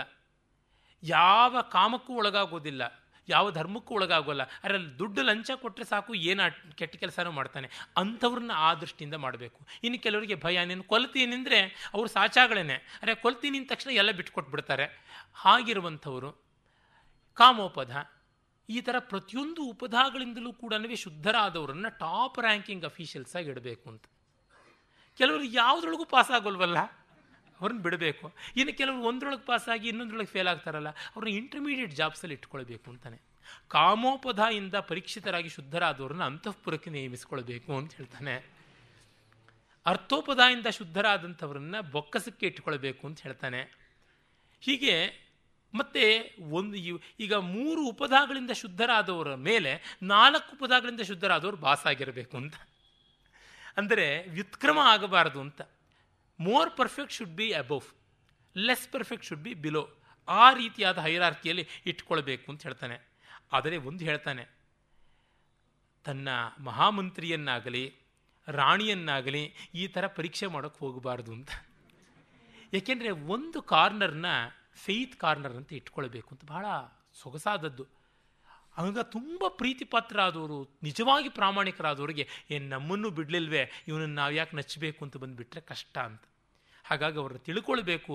ಪ್ರಾಕ್ಟಿಕಲ್ಲಾಗಿ ಅವ್ರ ಮೇಲೆ ಈ ಥರ ಪರೀಕ್ಷೆ ಎಲ್ಲ ಮಾಡೋದಕ್ಕೆ ಹೋಗಬಾರ್ದು ಅಂತ ಹೇಳ್ತಾನೆ. ಆಮೇಲೆ ಆ ಪರೀಕ್ಷೆ ಮಾಡಿದ ಮೇಲೆ ಆ ಹೆಚ್ಚು ಕಡಿಮೆ ಆಗದೇ ಇರೋ ಥರ ಹೇಗೆ ನೋಡ್ಕೊಳ್ಬೇಕು, ಆದರೆ ಹೇಗೆ ಪ್ಯಾಚಪ್ ಮಾಡಬೇಕು, ಆ ಎಲ್ಲ ವಿವರಗಳನ್ನು ಅವನು ಬಹಳ ಚೆನ್ನಾಗಿ ಹೇಳ್ತಾನೆ. ಮತ್ತು ಗೂಢ ಪುರುಷರು ಅಂತ ಯಾರಿರ್ತಾರೆ? ಅವರು ಸ್ಪೈಯಿಂಗ್ ತುಂಬ ವಿಶೇಷವಾಗಿ ಹೇಳ್ತಾನೆ. ಕಾಪಟಿಕ, ಉದಾಸ್ಥಿತ, ಗೃಹಪತಿಕ, ವೈದೇಹಕ ತಾಪಸ ವ್ಯಂಜನಕ ಸತ್ರಿ, ತೀಕ್ಷ್ಣ, ರಸದ ಭಿಕ್ಷು ಅಂತೆಲ್ಲ ಬೇರೆ ಬೇರೆ ವಿಷಯಗಳನ್ನು ಹೇಳ್ತಾನೆ. ಅಂದರೆ ಕೆಲವರು ಪ್ಲ್ಯಾಂಟರ್ಸು ಕೆಲವರು ಇನ್ಫಾರ್ಮೆಂಟ್ಸ್ ಅಂತ, ಇನ್ನು ಕೆಲವರು ಲೈಸೆನ್ಸ್ ಟು ಕಿಲ್ ಅಂತ, ಮತ್ತು ಇನ್ನು ಕೆಲವರು ಲೋಯರ್ ಲೆವೆಲ್ ಸ್ಪೈಸ್ ಅಂತ, ಹೀಗೆ ಬೇರೆ ಬೇರೆ ವಿಷಯವಾಗಿ ಬೇರೆ ಬೇರೆ ಸ್ಥಾನದಲ್ಲಿ ಇರ್ತಾರೆ ಕೆಲವರು ಗೃಹಪತಿ ಅಂದರೆ ಒಂದು ಮನೆ ಮಠ ಮಾಡಿಕೊಂಡು ಹೊಲ ಗದ್ದೆ ಇಟ್ಕೊಂಡು ಹಾಗೇ ಇರ್ತಾರೆ, ಆಗಾಗ ಇನ್ಫಾರ್ಮೇಷನ್ ಕೊಡ್ತಾರೆ. ಇನ್ನು ಕೆಲವರು ವ್ಯಾಪಾರಿಗಳಾಗಿದ್ದು ಊರು ಊರು, ದೇಶ ದೇಶ ಓಡಾಡಿಕೊಂಡು ಇನ್ಫಾರ್ಮೇಷನ್ ಕೊಡ್ತಾರೆ. ಇನ್ನು ಕೆಲವರು ತಪಸ್ವಿಗಳಂತೆ, ಸ್ವಾಮೀಜಿಗಳಂತೆ ವೇಷ ಹಾಕ್ಕೊಂಡು ಬೇಕಾದಂತೆ ವಿಷಯಗಳನ್ನು ತಂದು ತಂದು ಕೊಡಬೇಕಾಗುತ್ತೆ. ಅದನ್ನೆಲ್ಲ ಸಿಕ್ಕಾಪಟ್ಟೆ ಎಕ್ಸ್ಪ್ಲೈಟ್ ಮಾಡ್ತಾನೆ. ಅದನ್ನು ನೋಡಿದ್ರೆ ಇಂಥ ಕುಟಿಲತೆ ಉಂಟಾ, ಇದು ಬೇಕಾ ಅಂತ ಅನ್ಸುತ್ತೆ. ಆದರೆ, ರಾಷ್ಟ್ರಹಿತ ಅದಕ್ಕಾಗಿ ಮಾಡಬೇಕಾಗುತ್ತದೆ ಎನ್ನುವುದು ಕೌಟಿಲ್ಯನ ದೃಷ್ಟಿ. ಇನ್ನು ಸತ್ರಿ ತೀಕ್ಷ್ಣ ರಸದ ಅಂದರೆ they are licence to kill ಅವರು ಇಂದ್ರಜಾಲ, ಮಹೇಂದ್ರಜಾಲದಿಂದ ಮೊದಲುಗೊಂಡು ಎಲ್ಲ ಆಯುಧವನ್ನು ಬಳಸಬಲ್ಲಂಥವರಾಗಿರ್ತಾರೆ. ದೇಹದ ಹಂಗನ್ನು ತೊರೆದು ಹುಲಿ, ಸಿಂಹ, ಆನೆಗಳ ಜೊತೆಗೆ ಕೂಡ ಹೋರಾಡಬಲ್ಲವರು, ಜೇಮ್ಸ್ ಬಾಂಡ್ ಥರದವರು ಆಗಿರಬೇಕು ಅನ್ನುವಂಥದ್ದು ಬರುತ್ತೆ. ಹೆಂಗಸರನ್ನು ಹೇಗೆ ಇಟ್ಟುಕೊಳ್ಬೇಕು? ಮತ್ತೆ ನೋಡಿ, ಅವನು ಹೇಳ್ತಾನೆ, ಬ್ರಾಹ್ಮಣ ವಿಧವೆಯರು, ಅವರಿಗೆ ಇನ್ನೇನು ಬೇರೆ ಕೆಲಸ ಇರೋದಿಲ್ಲ. ಅಂಥವ್ರನ್ನೆಲ್ಲ ಸ್ಪೈಸಾಗಿ ಇಟ್ಕೊಳ್ಬೇಕು ಅಂತಾನೆ. ಸನ್ಯಾಸಿನಿಯರು, ಭಿಕ್ಷುಣಿಯರನ್ನು ಇಟ್ಕೊಳ್ಬೇಕು ಅಂತಾನೆ. ತುಂಬ ಎಳೆ ವಯಸ್ಸಿನವರು ಆಗಿರಬಾರ್ದು, ಮುದುಕಿರು ಆಗಿರಬಾರ್ದು, ಒಂದು ಮಧ್ಯ ವಯಸ್ಸಿನವರಾಗಿದ್ದರೆ ಎಲ್ಲ ಕಡೆಯಲ್ಲೂ ಗ್ರೇ ಹೇರ್ಸ್ ಆರ್ ರೆಸ್ಪೆಕ್ಟೆಡ್ ಅಂತಿದೆಯಲ್ಲ. ಹಾಗೆ ನೋಡ್ಕೊಳ್ಬಹುದು, ಚಟುವಟಿಕೆ ಇರುತ್ತೆ. ಹೀಗೆ, ಮತ್ತು ಶೂದ್ರ ಸ್ತ್ರೀಯರನ್ನು ಬಳಸಿಕೊಳ್ಳಬಹುದು ಈ ಜಾತಿ, ಆ ಜಾತಿ ಅಂತಲ್ಲ ಪರ್ಪಸ್ಸಿಗೆ ಸರ್ವ್ ಆಗುವಂತಿದ್ರೆ ಯಾರನ್ನು ಕೂಡ ಬಳಸಿಕೊಳ್ಳಬಹುದು. ಮತ್ತು ಅವರು ಒಬ್ಬೊಬ್ಬ ಮಂತ್ರಿಗಳ ಅಧಿಕಾರಿಗಳ ಮನೆಯಲ್ಲಿ ಕೆಲಸ ಮಾಡ್ತಿರಬೇಕು. ಅವ್ರಿಗೆ ಯಾವಾಗ ಮೇಲ್ ಸಂಪಾದನೆ ಬಂತೆ ಇಲ್ಲವೇ ಅನ್ಯಾಯ ಮಾಡ್ತಾ ಇದ್ದಾರೆ ಇಲ್ಲವೇ ಅವುಗಳನ್ನೆಲ್ಲ ನೋಡಬೇಕು ಅಂತ ಬಹಳ ಕೂಲಂಕಷವಾಗಿ ಹೇಳ್ತಾನೆ. ಎಷ್ಟು ವಿಸ್ತಾರವಾಗಿದೆ ಅಂತಂದರೆ, ಇವೆಲ್ಲ ಮಾಡೋಕ್ಕೆ ಸಾಧ್ಯವ ಅಂತ ಸಂದೇಹ ಬರ್ಬೋದು ಆ ಮಟ್ಟಕ್ಕೆ. ಮತ್ತು ನೋಡಿ, ಒಬ್ಬ ಎಲ್ಲಿಯೋ ಕಸಮುಸರೆ ಮಾಡೋ ಕೆಲಸಕ್ಕೆ ಸೇರ್ಕೊಂಡ್ಬಿಡ್ತಾನೆ. ಅವ್ರು ಪ್ರೈವೇಟ್ ಚೇಂಬರ್ಸಲ್ಲಿ ಗುಟ್ಟು ಮಾತಾಡ್ಕೊಂಡ್ರೆ ಹೇಗೆ ಗೊತ್ತಾಗೋದು? ಅದಕ್ಕೆ ಆ ಥರ ಗೊತ್ತಾಗೋದಕ್ಕೆ ಹಾಸಿಗೆಯನ್ನು ಸಜ್ಜು ಮಾಡ್ತಕ್ಕಂಥವ್ರು ಯಾರು ಇರ್ತಾರೆ, ಅಂಥ ಕೆಲಸದವರು ಅಲ್ಲಿರಬೇಕಾಗತ್ತೆ ಅಂತ ಹೇಳ್ತಾನೆ. ಆ ಕಾಲದಲ್ಲಿ ಬೆಡ್ ಮೇಕಿಂಗೇ ಒಂದು ಗ್ರೇಟ್ ಆರ್ಟ್ ಶಯ್ಯಾಸ್ತರಣ ಅಂತ ಅರವತ್ನಾಲ್ಕು ಕಲೆಗಳಲ್ಲಿ ಒಂದು ಕಲೆ. ಆ ಥರದವರು, ಈ ಗಂಧ ತೇಯುವಂಥವರು ಹೂವಿನ ಅಲಂಕಾರ ಮಾಡುವವರು, ಅವರು ಎಲ್ಲಿಗೂ ನುಗ್ಗಬಹುದು, ಮಾಧುಕರಿ ಭಿಕ್ಷಕ್ಕೆ ಬರ್ತಕ್ಕಂಥ ಒಟುಗಳು ಹೀಗೆ ಯಾವ್ಯಾವ ರೀತಿ ಬೇಕು ಅಂದ್ರೆ, ಆಯಾ ಅಂದರೆ ಇಡೀ ಊರೂರೇನೆ ಸ್ಪೈಸ ಅಂತ ಅನಿಸುತ್ತೆ. ಯಾಕೆ ಅಂದರೆ ಅಧಿಕಾರದಲ್ಲಿದ್ದವರು ಎಷ್ಟು ಮೋಸ ಮಾಡ್ತಾರೆ ಅಂತ ನಾವು ಹೇಳೋಕ್ಕಾಗೋಲ್ಲ ಅಂತ ಅವನು ಹೇಳ್ತಾನೆ. ನೀರಿನಲ್ಲಿರುವ ಮೀನು ಎಷ್ಟು ನೀರು ಕುಡಿಯಿತು, ಎಷ್ಟು ಬಿಡ್ತು ಅಂತ ಹೇಳೋಕ್ಕಾಗೋಲ್ಲ. ಜೇನು ಹಿಂಡವನು ಕೈಯನ್ನು ನೆಕ್ಕದನ ಇಲ್ಲವಾ ಹೇಳೋಕ್ಕಾಗೋಲ್ಲ. ಹಾಗೆ ಅಧಿಕಾರದಲ್ಲಿದ್ದವರು ಯಾವಾಗ ಕರಪ್ಟ್ ಆಗ್ತಾರೆ ಅಂತ ಹೇಳುವುದು ಕಷ್ಟ ಅಂತಂತಾನೆ. ನಿಜವಾದ ಮಾತೇನೆ. ಆಮೇಲೆ ಅವನು ಈ ಜನಗಳ ಮೂಲಕ ಹೇಗೆ ತಿಳುವಳಿಕೆಯನ್ನು ಪಡ್ಕೊಳ್ಬೇಕು, ಜನಜಾಗರಣವನ್ನು ಹೇಗೆ ಮಾಡಬೇಕು ತನ್ನ ವ್ಯಕ್ತಿತ್ವವನ್ನು ಯಾವ ಥರ ತಿದ್ದುಕೊಳ್ಬೇಕು ಜನಕ್ಕೆ ಅಸಮಾಧಾನ ಆದರೆ ಆಗುವಂಥ ಅನಾಹುತ ಏನು ಅನ್ನೋದನ್ನು ಹೇಳ್ತಾನೆ, ಅದು ಬಹಳ ಮುಖ್ಯ. ಮತ್ತು ಆ ಜನರ ಮಧ್ಯದಲ್ಲಿ ರಾಜಭಕ್ತಿಯನ್ನು, ರಾಜನ ಉದ್ದೇಶಗಳನ್ನು ಸ್ಪಷ್ಟೀಕರಿಸೋದಕ್ಕೂ ಜನ ಇರಬೇಕು. ಹರಿಕತೆ ಮಾಡೋದು, ನಾಟಕ ಮಾಡೋದು, ಕೀರ್ತನೆ ಮಾಡೋದು, ಉಪದೇಶ ಮಾಡೋದು, ಗೀತ, ನೃತ್ಯ, ವಾದಿತ್ರ, ವಿನೋದಗಳಿಂದ ಹೋಗುವಂಥವ್ರು ಬೇಕಾಗ್ತಾರೆ. ಅಂದರೆ ಎಷ್ಟೋ ಸರ್ತಿ ಗೌರ್ಮೆಂಟ್ ಪ್ರೋಗ್ರಾಮ್ಸನ್ನು ಜನಕ್ಕೆ ಕರೆಕ್ಟ್ ವೇನಲ್ಲಿ ಕಮ್ಯುನಿಕೇಟ್ ಮಾಡಬೇಕು. ಬಿ ಜೆ ಪಿ ಮಾಡಿದಂಥ ಒಂದು ಅನಾಹುತ, ಅನರ್ಥ ಏನಂದರೆ ಅವರ ಅಚೀವ್ಮೆಂಟ್ಸು ಗ್ರಾಸ್ ರೂಟ್ ಲೆವೆಲ್ಗೆ ಗೊತ್ತೇ ಆಗಲಿಲ್ಲ. ಎಷ್ಟು ಜನಕ್ಕೆ ಗೊತ್ತು? For the first time Vajpayee ಸರ್ಕಾರ ಬಂದಾಗಲೇ ಭಾರತ ತನ್ನ ಲೋನ್ಸನ್ನು ಕ್ಲಿಯರ್ ಮಾಡ್ತು ಅಂತ. ಯಾರಿಗೂ ಗೊತ್ತಿಲ್ಲ. ಐವತ್ತು ವರ್ಷದಲ್ಲಿ ಒಂದು ಬಾರಿ ಕೂಡ ಒಂದು ಕಬಡೆ ಕಾಸು ಎತ್ತಿ ಖರ್ಚು ಮಾಡಬೇಕು ಅನ್ನೋದನ್ನು ತಿಳ್ಕೊಂಡಿದ್ದಲ್ಲ. ಗೋಲ್ಡ್ ಟ್ರೆಜರಿನ ಎತ್ತಿ ಎತ್ತಿದ್ದು ಮಾರಿದ್ದು ಮಾರಿದ್ದೆ. ದಿವಾಳಿ ಆದದ್ದು ಆದದ್ದೇ. ಓವರ್ ಡ್ರಾಫ್ಟ್ಗಳನ್ನು ಮಾಡಿದ್ದೂ ಮಾಡಿದ್ದೇನೆ. ವಿ ಪಿ ಸಿಂಗ್ ನಮ್ಮ ಯಾರು? ಇದಾರಲ್ಲ. Manmohan Singh had the privilege of becoming the richest prime minister ಯಾವ ಥರ ಅಂದರೆ, ಆಗ ಟ್ರೆಜರಿ ಅಷ್ಟು ತುಂಬಿತ್ತು. ಈ became prime minister of a rich country ಇನ್ನು ಮಿಕ್ಕವರೆಲ್ಲರೂ ಬಟ್, ಬಡತನದ ಕಂಟ್ರಿಗೇನೆ ಆಗಿದ್ದು ಅಂತ ಗೊತ್ತಾಗುತ್ತದೆ.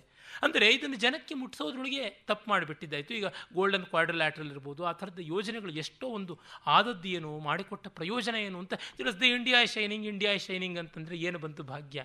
ಅದು ತಳಸ್ಪರ್ಶಿಯಾಗಿ ತಿಳಿಸಬೇಕಲ್ವಾ? ಅದು ಕೌಟಿಲ್ಯ ಹೇಳ್ತಾನೆ. ಈಗ ಸ್ಯಾಟಲೈಟ್ ಮೊದಲುಗೊಂಡು ಕಮ್ಯುನಿಕೇಷನ್ ಇದೆ, ಆಗಲೇ ಆಗ್ತಾ ಇಲ್ಲ. ಆದರೆ ಆ ಕಾಲದಲ್ಲಿ ಗ್ರಾಸ್ ರೂಟ್ ಲೆವೆಲ್ಗೆ ತೆಗೆದುಕೊಂಡು ಹೋಗಬೇಕು ಅಂದರೆ ಹೇಗೆ? ನನಗೆ ತುಂಬ ಚೆನ್ನಾಗಿ ಜ್ಞಾಪಕ ಬರೋದು. ಈಗಷ್ಟೇ ಅರ್ಧ ಕುಂಭ ಆಯಿತು ಪ್ರಯಾಗದಲ್ಲಿ. ಒಮ್ಮೆ ಪಂಡಿತ್ ಮದನ್ ಮೋಹನ್ ಮದನ್ ಮೋಹನ್ ಮಾಳವೀಯರು ಕುಂಭಮೇಳಕ್ಕೆ ಕೆಲವರು ಜರ್ನಲಿಸ್ಟ್ಗಳನ್ನೆಲ್ಲ ಕರ್ಕೊಂಡು ಹೋಗಿದ್ದರೆ ವಿದೇಶದವ್ರನ್ನ, ಇಷ್ಟು ಲಕ್ಷಾಂತರ ಜನ ಹೇಗೆ ಬರ್ತಾರೆ? ಯಾವ ಅಡ್ವರ್ಟೈಸ್ಮೆಂಟ್ ಮಾಡ್ತೀರಾ? ಎಲ್ಲೆಲ್ಲ ಹೋರ್ಡಿಂಗ್ಸ್ ಹಾಕ್ತೀರಾ? ಯಾವ ಥರ ನೀವು ಅಂದರೆ ಪಂಚಾಂಗ ತೆಗೆದು ತೋರಿಸಿ ಒಂದು ವಾಕ್ಯ ಹೇಳಿದ್ರಂತೆ. ಇದಿಷ್ಟೇ ನಮ್ಮ ಪ್ರಚಾರ. ಇನ್ನೇನೂ ಇಲ್ಲ. ಪಂಚಾಂಗದಲ್ಲಿ ಇಂಥ ದಿವಸ ಕುಂಭಮೇಳ ಅಂತ ಅದು ಜನಜನಿತವಾಗಿ ಎಲ್ರಿಗೂ ಗೊತ್ತಾಗಿದೆ. ಎಲ್ಲಿಯಿಂದ ನಾವು ಇಮೇಲ್ ಕಳಿಸ್ತೀವಿ ನಾಗಾ ಸಾಧುಗಳಿಗೆ? ಓಡೋಡಿ ಬರ್ತಾರಲ್ಲ ಅವರು. ಅಂದರೆ ನಮ್ಮ native indigenous ways of communication it's something great ಈಗ ಮುಂಬೈ ಡಬ್ಬಾವಾಲಾಗಳಿಂದ ತಿಳ್ಕೊಳ್ಳುವಂಥದ್ದು ಇದೆ ಜಗತ್ತಿನ ಕೊರಿಯರ್ನವ್ರುಗಳಿಗೆಲ್ಲರಿಗೂ ಅಂತಂದರೆ is it not a great thing ಅದನ್ನು ಸ್ಟಡಿ ಮಾಡೋದಕ್ಕಿಂತ ಎಷ್ಟು ಜನ ಎಲ್ಲ ಬಂದರು? ಅದನ್ನು ನೋಡಿದಾಗ ಗೊತ್ತಾಗುತ್ತೆ, ನಮ್ಮದಾದ ಒಂದು ವ್ಯವಸ್ಥೆ ಇದೆ ಅಂತ. ಈಗ ಇಲ್ಲಿಗೆ ಬರೋಕ್ಕೆ ಮುಂಚೆ ನಮ್ಮ ಮನೆಗೆ ನಮ್ಮ ಸೋದರ ಮಾವನ ಮಗಳು ಮುಂಬೈಯಿಂದ ಬಂದಿದ್ಲು. ಅವಳು ಹೇಳ್ತಾ ಇದ್ಲು, ಮುಂಬೈನ ಟ್ರೈನ್ಗಳಲ್ಲಿ ವಿಮೆನ್ಸ್ ಕಂಪಾರ್ಟ್ಮೆಂಟಲ್ಲಿ ಸತ್ಯನಾರಾಯಣ ಪೂಜೆನೂ ಮಾಡಿಬಿಡ್ತಾ ಇದ್ದಾರೆ ಅಂತ. ಸುಮಾರು ದೀರ್ಘಕಾಲ ಪ್ರಯಾಣ ಆಗುತ್ತೆ. ಎಲ್ಲೋ ನ್ಯೂ ಬಾಂಬೆಯಿಂದ ಬರಬೇಕಾಗಿರುತ್ತೆ ವಿ ಟಿ ಚರ್ಚ್ ಗೇಟ್ಗೆ ಆಗ ಏನು ಮಾಡೋದು? ಪೂರ್ಣಿಮೆ ದಿವಸ ಆಗಿರುತ್ತೆ.